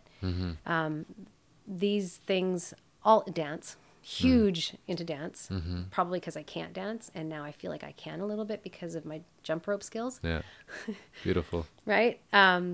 So I really want to create an educational piece for it so that trainers can get certified in it, and I eventually could um, help them get some exposure and uh, get people to start training the Body Mom method. And that's what Body Mom Media is about, I'm assuming. Yeah. Right. Okay. Okay. Okay. Okay. I'm putting I'm putting the pieces together now too. Okay. So, hold on. I gotta ask. You are so untraditional in your training methods. I understand that you were like, ah, I wanted to grab my kids and I wanted to find a way to do it, and I get that's an inspiration for sure. But on a more technical or analytic side, where did you draw this knowledge from? Because I've seen the ACE program and it doesn't necessarily talk about animal flow or yo- yoga incorporations. It talks about bench presses and contractions and muscle stabilization and stuff like that. It doesn't Yeah. necessarily go there. How did you get this knowledge and, and where? So again, um, a lot of it's just through exper- experiencing with my own body, Yeah. right? Um, when I worked at Steve Nash, we did a number of different certifications, um, worked with TRXs and RIP trainers and all this sort of thing. And I have those certifications and whatnot. But I think honestly, um, with it comes, you know, just experiencing of the body. I learned from other people that have a lot of mobility skills. Um, I talk with them, I collaborate with them, I work with them. And then I just kind of take whatever my training is. So whatever my training is, there are certain rules when it comes to training. You know, there's certain rules of the body that you have to adhere to so that you don't get hurt. So I take mm-hmm. those basic rules of training and then I lump them in with my gymnastics training. I lump them in with the sport conditioning. I lump them in with what you do on the bed. I lump them in with all of that stuff, but I keep the rules, Yeah. right? The rules of training, the rules of not getting hurt, and then I put it together and The create a program. physiological rules. Exactly. Yeah. Totally. Exactly. There, you know, for the average person, there are some rules that if you just stick to those specific things and understand, you know, little bits of the body like stacking, keeping the spine neutral, things like that, um, movement patterns, things like that, that even the average person can actually do really, really well in their own training regime. Right? There's a lot of information out there, but if they stick to those specific rules, they would do okay. Who are you paying attention to in these worlds, in these realms? Oh, Who are you gaining information from? Um, I have a lot of inspiration that comes from a lot of people. Um, um, I'm in the Instagram world, so that Okay, yeah, no. Uh, listen, it's Yeah. 2019, Carmel. Don't worry about it. It used to be Facebook, now it's here. no, I and I, I full credit to these guys. Um, there's some people that definitely inspire me. Um, um, I mean, for business, for movement, for training, all of this, right? There's um, My, Michael C. Vasquez. He's amazing. Can we pull uh, him up? Can we ch- check his stuff out? Michael, hey. I'll be actually doing some um, collaboration filming work with him hopefully in March. I'm going to head out there. oh, he's he's a dad. He's a dad. Yeah. He does cool stuff with his kid. yeah, he's a um he's a b-boy. Gangster. Yeah, he's I love it. Um yeah, so he's I think I know what you're talking about, but maybe I don't. I don't know. We'll see. Okay, yeah. You'll, you'll know as soon as you see him if that's the guy you're talking about. Okay. Um, I love people like Hunter Fitness. So Hunter's awesome. He's um, he's mobility crazy. He talks about cars and uh, his program is is he does a program and he does a lot of teaching and he travels and I'm gonna hopefully see him the next time I'm in LA and we're gonna meet Hell together. yeah. That's so cool. You can see all these people. I gotta interrupt you. Bree, please write these names down because Yeah. I'm, I'm, I'm gonna take them later. And if you can pop up someone's IG or YouTube or something, like I want to see what you're seeing and what you draw from it. yeah, these guys are awesome. Okay, so Um, Vasquez Hunter. Yeah. Um, who else? Um, uh, Hannah Fitness. Hannah Hannah. Fitness. Hannah Eden. Hannah, Han- I just actually did some work with her. This She's guy is a- amazing. what the hell? Yeah, he's awesome. This guy's and set he's super down to earth. Look at his stuff. You just got to look at his stuff. He's he's pretty phenomenal. What? What? He's like power and speed, agility, and Oh. b boy. He's just He's wearing Converse too. yeah. Oh my god. You know the funny thing about he and I is that um, um, Man. We've been friends for about four years on Instagram, and I was in LA filming a few months ago, or That's the first remember. thing that he's done that I can do. Just kidding. You got to see some of his b boy stuff. That's kind of it's the best. I think this is the guy I saw just doing like push up push ups and squats with his kid on his back and stuff. I don't know. Oh yeah, most really likely, cool most likely. Cool. Yeah. So what did you draw from Michael? Um, I just love the fact that, um, oh, he's he does handstands like I do, so that was the first initial introduction. How we kind of Yeah. You do handstands. I do handstands. Oh my gosh. Sweet. This is awesome. but he brings in a little bit of animal flow. He's doing up there as well. But um, his b boy, so he brings dance into it, which is my ultimate.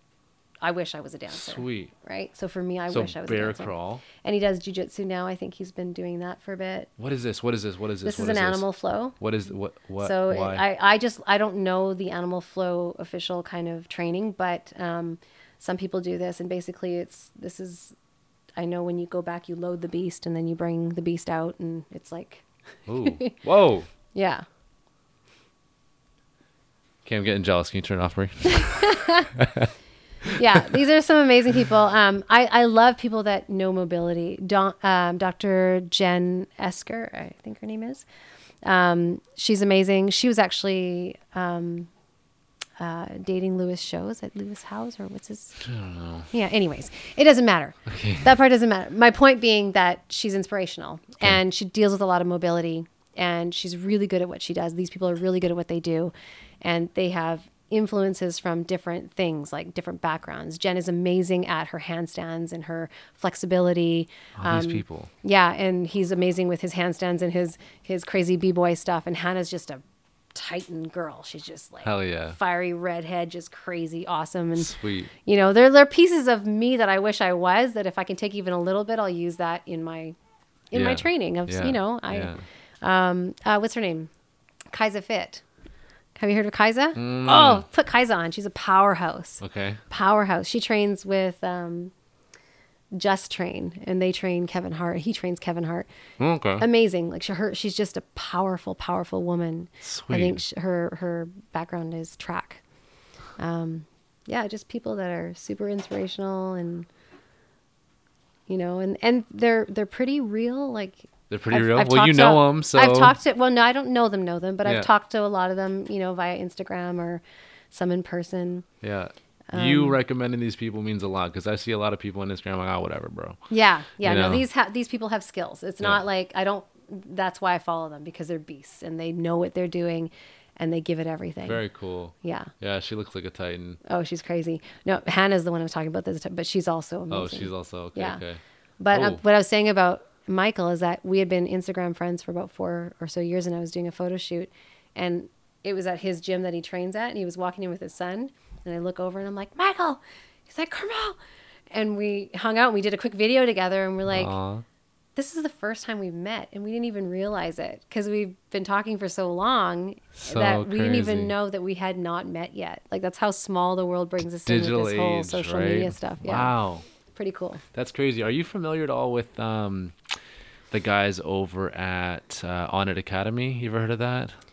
Onnit. On It Um, Academy. I believe I've heard of Onnit, but I don't. I'm not familiar with. Onnit Academy. Bring up their website if you want. Um, Onnit Academy is pretty cool. It's just about holistic human optimization. How do we get the most out of our minds, our Ah. bodies, our souls, everything? Yeah. And they have a physical Onnit Academy in uh, Austin, Texas, I believe, where they do uh, animal flow. They do MMA. They do sports s- specific training. They Nice, have yeah. like you know sports science. They go all out, and then they also do like um, they do stuff like this where it's all Mm-hmm. nutrition based. Um, they deep dive on keto. They deep dive on Mm-hmm. veganism. They deep dive on everything, and it's just like it's led by. That's very very cool. Like that's talk about a dream job. They do nootropics and how to enhance you know uh, cognitive enhancers and stuff like that. Mm-hmm. So so cool. I love all that stuff. Um, as well as just the the basic quote unquote training, Right. right? Yeah. Um, they go into everything and how to become more empathetic and stuff like that. And they like they use themselves as test subjects. No, it's a whole team. Oh, interesting. Um, they do recipes too. They they make their own products. They do MCT oils. Like it's super freaking cool. Um, I, I will yeah. If I'm ever in Texas, I'm going there for sure. But it's it's headed by two gentlemen, um, Kyle Kingsbury and Marcus Aubrey. Aubrey Marcus. Sorry. Um, and they are you know, two beasts that were both MMA fighters. And they had a progression of just being animals mm-hmm. physically, mentally, you know, callous the mind, callous mm-hmm. the mind, you know, just mm-hmm. be able to go stronger, be able to be faster, go longer, and just outdo whether that's, you know, Iron Man's or crazy shit. And then just like, whatever, we can do it. Or, you know, uh, exercising the Wim Hof method and breathing and stuff like that. So cool. And then they just took a total turn and were like, shit, I'm just a douchebag that thinks he knows stuff. Oh, that's what I am. I get it. Oh, okay. And I love that realization. And I'm trying. I don't think I've had that moment yet where I'm like, I'm like aware of it. I'm trying to like find some some mo- method of um, inspiration. But I say all this just to ask, what other things are you aware of or learning about in holistic human optimization? Is there anything? well, yeah. Yeah. Life, man. Seriously. Life, bro. yeah. Um, there's definitely i mean training is not just about the physical. It's about the mindset. It's first the mindset. Mm-hmm. And everything plays a role. Your family life your job your your character your upbringing all of it plays a role. Mm-hmm. Um, holistic if you will. It's just you know like you cannot just sit there and say i'm going to become this and only train physically. It's mm-hmm. just you you won't get anywhere. You know what i mean? Um, so i believe yeah everything plays a role. You gotta be, you gotta, you gotta take from every aspect of your life. Your training goes into every aspect of your life, and every aspect of your life goes into your training. Mm-hmm. I look at it like it's a foundation for everything. You know, like I just can't like it's like training is point A and you can't go to point Z without point A, so you might as well just get out of the way. Mhm. You know. Um but yeah, I like these guys that they callous the mind and stuff like that. And it, it plays back into what you're all about in terms of finding a way to get a workout in in short amounts of time, but be effective in that short amounts of time. Yeah. Here's the problem. I don't want to do it. Or like like you know, there's that moment of like I feel like shit today. Mm-hmm. I feel this like all the time, and I found ways to go through it. But it's just like, man, when I'm down in the dumps, how do I pull myself back up? How do like mm-hmm. I I don't want to film a video today. Mm-hmm. I have to go get my kids. Like I don't want to do this or mm-hmm. whatever. There's a million things, right? How do you just flip a switch and do it? I don't always flip the switch. Sometimes I just don't do it. And then That's so hard for me to believe. It's true. it's true. I'm all about balance, man. Like if I can't if I can't work up to it and I can't be real and I need that day mm-hmm. to just you know, be like crap and just have my day of just crap. Really? I'll take it. Wow. Are you kidding me? If I don't, then the next few days are going to be feeling that way. And it's going to just be prolonging this feeling of crap Yeah. and covering it up with the videos that I'm doing. It's, it's, you have to take your days. If you sit there and you try to always be on, always be on, always be on, you're going to burn yourself out. And I've done that. Yeah. I've done it all. I've done it all, and and it, it sucks. Yeah. So, I say that there's there's discipline, and there are more times that you should get up and out of bed, and do the things you need to do and get it done, even when you don't feel like it. Yeah. That's majority of the time, but there are some days where you need to lay in bed and just stay there, and that's okay, even if it's for like an extra couple hours in the morning, or you know, or, or whatever. Like if it means eating that piece of cake that I had on the way here, Ah. that's what it's about, right? Like Transparency. honestly, if you if you sit there and try to be so strict, that in itself is stress. Like I can't tell you how much stress impacts your health. And this is probably the biggest thing that I have to give. If there's any advice when it comes to um, getting to your goals, being disciplined, eating habits, um, working out habits, all of it. If all of this stuff is stressing you to hell, then you're already defeating the purpose of all of these things you're trying to accomplish. Do you know what I'm saying? Meal planning, it is awesome if you can make that happen. If you're stressing yourself out to death trying to meal plan, you're probably doing a lot far worse damage to yourself than you are doing better. Yeah. So weigh out the battles that you need The to fight. The negatives and the positives. You know what I mean? Like, yeah. yeah. do what you can with what you've got. And then the rest that you don't, let it go. It'll come back around, I promise you. All that shit comes back anyways, right? So just it'll come back, know that it will. And then when that comes back, you'll be a little wiser for the next time around, Right. Right? If you try to accomplish everything when it hits you, that you're going to die from just because of the stress. You know, I knew you were insightful, and I knew you you, you thought about these things and have talked about these things. But you know, hearing it from the horse's mouth is just a little bit different, and I think I've heard you speak about these things in a little bit different way than I think I've heard heard it in the past. I don't know. Maybe that's just because I'm sitting in front of you and not in front of a screen. I don't know, but it feels different. You know why? Because not everybody wants to hear it. That's the truth. Some people don't really care. And it's hard gauging and maybe maybe I need to stop. Maybe this is one thing I need to do more is not um, worrying about spending a little bit more time trying to say these things a bit more or a bit better or a bit deeper because some people don't want to hear it. And i think that it's hard to talk to a wall. But yeah, it's hard Yeah, right? Mhm. and but the one thing that i do always tell myself in the end is even if one person gets this and if one person can do better because of it then it's worth it. Yeah. um, maybe that's what i need to remember all the time. Yes. So I have to ask, what Mm-hmm. do what do people not know? What does the general public, the people that see you online in person, or maybe at, you know some spot you're speaking at, or in the gym with you, what do they have no clue about? Is there anything you can shed light on that maybe you haven't had the platform or the opportunity to do it in less than sixty seconds, or maybe that i don't want to share or maybe that you don't want to share?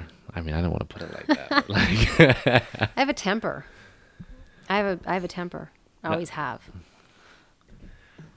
Uh, in what way? In the way of like, I just see him and he makes me mad, or in the way of like he did this and I feel a way about it, but like it's okay. I see my anger and I understand it, but so I'm not angry, but I'm kind of angry, but it's okay, but don't worry about it. But I'm still kind of mad, or is it just kind of like a, yeah, dude, what the hell? I I um I have a temper where I like to punch holes in the wall. Oh, sh- temper. That's a good answer. That's a good answer. yeah. But once it's out, then it's out. Really? Yeah. I don't hold grudges. I don't hold grudges. I don't I don't I'm not and I don't get mad very easily. That's the thing. So when I do get mad and I do punch a hole in the wall, God it's for a good damn. reason usually. Or I'm passionate or something's happened to really hurt me or or I, or something's festering or something. So I try not to let that happen. Damn. And it doesn't happen very often. But I have punched a few How holes in the wall. uh, really? Yeah. Are you serious? Growing up, for sure. And then maybe once or twice in my adulthood. Nowadays, it's called slam ball, Right. right? Right. Yeah, because there are days where I go in and I kill that ball. Damn. Yeah, Savage. yeah. Completely savage. That's uh yeah. I uh wouldn't have believed it three hours ago or however damn long we've been doing this freaking podcast, but I kind of believe it now. I kind of believe it now. I can Yeah. definitely see it. There's a line inside of there. There's there's passion behind it. I believe in the things that I believe in, and sometimes it's the anger that I believe in, and I will let it out. Yeah, totally. Yeah. On that note, we have been going for a long time, and I don't really give a damn. But you know what? I gotta ask, what? I like to put things in context and and and perspective, and I like to see in retrospect, because a lot of, like you said, it's all about the journey. In retrospect, how you reflect on things and your problem solving practice or your problem solving methodology or how you were like ah could have done this could have done that but i did this and this is why. You know because that to me is where listeners have a lot of value. You know i can extract a lot of value because i have problems every day and i and i think i constantly check myself and i'm like ah, am i dealing with this the right way? Right? Am i attacking this problem or not attacking it? Should i even be thinking about it? You know like my mind i have one of those minds that just goes and goes and goes Yeah, right. Uh, you know, and that's probably why we work out because it just calms it just a tad. And that little tad, man, I'll do anything for it, right? Yeah. Um, what was your biggest mistake? What was your biggest success? And why did you do both of those things? What was your thinking at the time?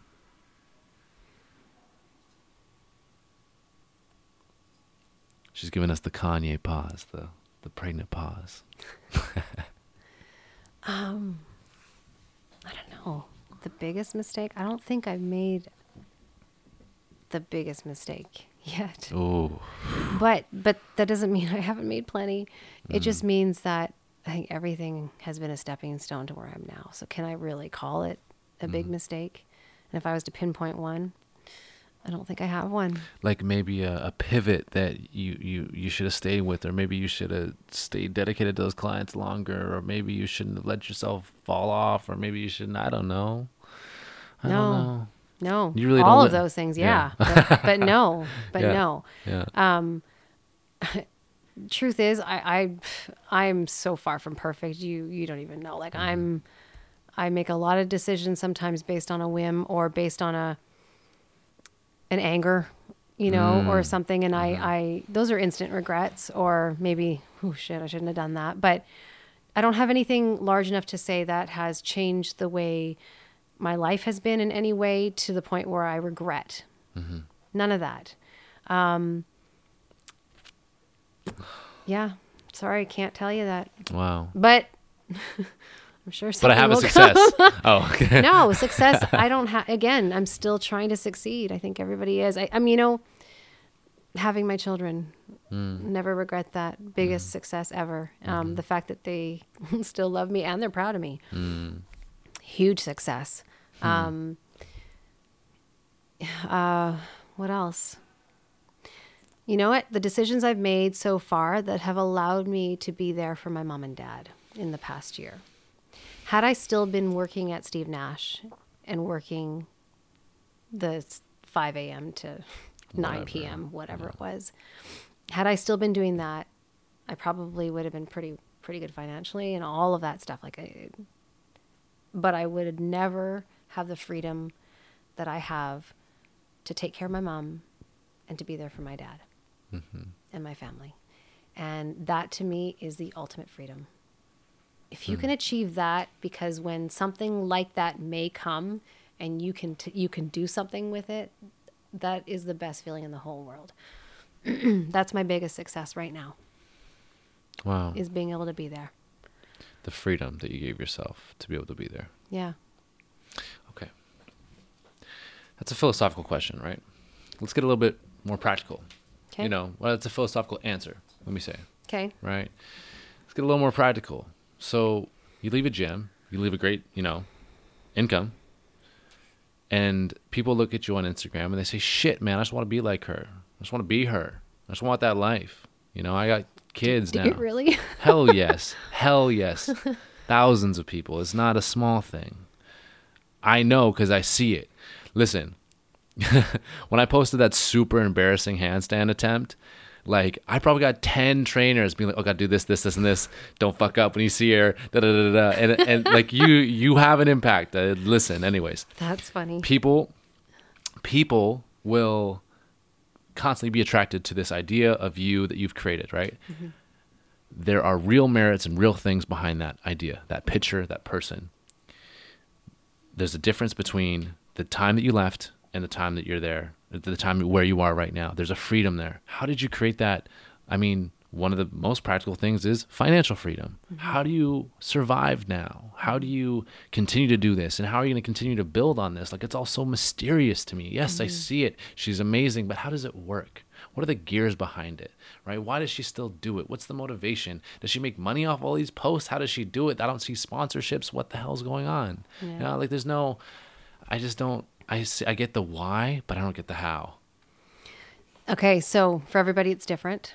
Right If I did this, if I, if I, if I did my journey based on just wanting that financial freedom, I pr- probably wouldn't have gone because I would have had no idea how to do it. yeah Um, For me, I am sponsored by a few people. I work with Garden of Life. You Right. know, they help me with all my protein, all my stuff like that. okay Um, I work with a few companies. I still work with clients or or companies that I get to go see. Okay. You know, um, I do photo shoots. I do things like that. I also have a program that I worked very hard on, right to create and this is my biggest one. Mm. Um, I have an income because people buy my program, Yeah. and that to me is awesome. Because Mm-hmm. before I used to have to depend on shoots, on uh, collaborations of some sort, of this and that. Um, is my check coming in the mail? When's it coming? Oh, I delivered it. It hasn't arrived yet. All this stuff, especially as an actor or someone who's an entrepreneur. These are the things that you have to deal with. yeah Let me just tell you something. Um, there's a lot of sacrifice. And if you're doing it just for the money, it ain't going to be help. It's not going to be fun. yeah And it's not going to be super rewarding in the beginning. And then if you have that vision and that goal and you stick to it, which is why I don't have a lot of sponsors or collaborations because I need to make sure that the people I collaborate with are people that are on the same journey, on the same path. I have an inbox full of requests I'm sure i'm sure you do for collaborations, for doing this, wear this, try this, post this for me, blah, blah, blah, blah, blah. Use this coupon, whatever, you name it. To be honest, I haven't been able to go through half of them, which is why I'm trying to build a team. Because I'd like to search for those that are like minded and I want to work with those. And I also want to help if I can Totally. for those that are trying to get somewhere and just need a little bit of a push and we're aligned with the same goals. Um, I can do that now, right? Um, before it was me, and pages used to help push my stuff, and that's how I got jobs. Instagram has been amazing. Social media has been amazing for networking and for jobs. Instead of me having to go through an agency and things like that, I get to talk right To the person, company. yeah. yeah, and talk with them, work with them, go meet them, go see them, and keep and carry on a, a really great relationship Um, so you know there's there's there's a there's a lot of things a lot of sources but right now it's i put out a program that program is mine. I own it. It's Yeah, mine. yeah. i created it. I spent a year of doing nothing but that. Really? I, we filmed it. My husband myself and a partner i had. Yeah. We filmed it. I created the program. He was the director. I was the director. I was the talent. I had a client that was with me that she lost about a 100 pounds Oh my God. single mom at Wow. the time and she did the workouts with me on the video. She's my client, you know. Um, this is how we did it. This is how we created it, and I did it this way. I had other options. I had investors and I had apps that were asking me to join, Sure, you did. but I didn't do it because I didn't think that they could capture the vision that I had. I wanted to do a lot more teaching than just putting a workout out there. So my YG12 program, which is you've got 12 minutes, mm-hmm. is not just a program that has workouts. It teaches them. It teaches mm-hmm. them form, structure, frame. Mm-hmm. What does pull in the belly mean? You know what I mean? What does absorbing impact mean? What do those things mean? yeah, That's out there. yeah. And now I can join a, an app and do stuff like that. But that was my baby, and and I did it, and yeah. it worked, and it's you did there. it twice, really. I And mean, I YG12, YG20. And I've got more coming. Oh, Yeah. Can you drop can you a little sneak peek? Anything? Uh, no, Come on. Ah, okay, whatever. We won't pry. We won't pry. We won't pry. We won't pry. I listen. I know the program. I literally uh, got it from my girlfriend. Uh, It's it's awesome. I've done it with her. It's cool. Awesome. Oh hell yeah. Yay. Calisthenics is fun, bro. Yeah, Calisthenics is awesome. The truth is, you need to learn how to use your own body first before you try to start putting stuff on top of you and, and, and running with with a weight that you can't handle. Like, you know, there's things that you need to do before all that stuff is there. And you'd be pretty surprised at what kind of muscle and lean, whatever you want to get, and, and agility and all that stuff that you can get just from doing body weight training. It's mm-hmm. it's kind of awesome. It's kind of Being the master of your own domain too. Like I'm here, I am this soul in this consciousness in this meat sack, and I want to figure out how to want to. I want to just. I want to use this meat sack to do cool shit. Yeah. Like that's me. I don't know. I think a lot of people are like that. Yeah. Yeah. And and the bigger picture, and you know, it's funny because for the first few years I was on Instagram, I was just on it. I didn't know what I was doing. I had no vision for that. Mm. Yeah. I just knew that I needed to do what my dream was about, right? That was what my, my plan was. I had no plan to get large on Instagram. I had no plan on creating a program. I had none, none of that. But when I started putting my workouts out there, I started getting messages. How do I? What do I? Do you have something? What can I? Please help me. Blah, blah, blah. That's where YG12 came from. It's like, how do I give them a program that they can do? Because all the excuses are, I don't have time. Yeah. How do I give them a program that they can do that they're not going to get injured because they don't have the proper training? Yeah. How do I give them a program that they can do that they can do in their home Yeah. because they can't get to a gym or they're too scared to get to a gym? Mm-hmm. How do I give them a program that's going to improve their endurance and their ability, stability, balance, and all that stuff Mm-hmm. in a 12 minute program? How the hell do I do that? Yeah. That's where it came from That's what you did. Because that's what I used. God, it's pretty genius when you think about it. So- Not bad. Well done. Bravo. Thank you. And it's helped a lot of people. Yeah. A ton of people, and it's quality. yeah. It's amazing. Thank you. Carmel, I got I got a lot of I got a lot of stuff on this uh, on this notebook, but you know what? We've gone for a long, long time. Yeah, we've been talking for forever. We've been talking for a long time, and it's been a incredibly humbling and insightful and fulfilling conversation. And uh, and I appreciate it. It's you know I'll, I'll emphasize humbling for sure, and you know just to have your perspective on, you know I keep on trying to build you up. And you're like, ah, yeah, I'm okay, and I got a long way to go, and this, that, and the other, and I'm still figuring it out. I'm trying to raise kids, and I'm trying to get by, and all this stuff. And it's, you know, it's just one of those things where you see something or you meet someone, and you're like, you know what, yeah, and that's kind of all you have to say. You know, you just get it. So I really, really appreciate your time. Thank you. because I know that you do get a lot of requests and you know you pick and choose and I just hope that you know people can get value from this and people can continue to learn from you and that your voice can go a little bit further than a, a two minute clip on YouTube or a 60 second clip on Instagram. And I think that was at least my goal a little bit Awesome. I appreciate it. Thanks. It's been fun. It's been real. it's been very real. I've enjoyed this. Thank you so much, good. Carmel. And uh, to our listeners, thank you for tuning in to another one. Uh, I know it was long, but I know it was worth it too. So thank you. Thanks, guys. Amazing.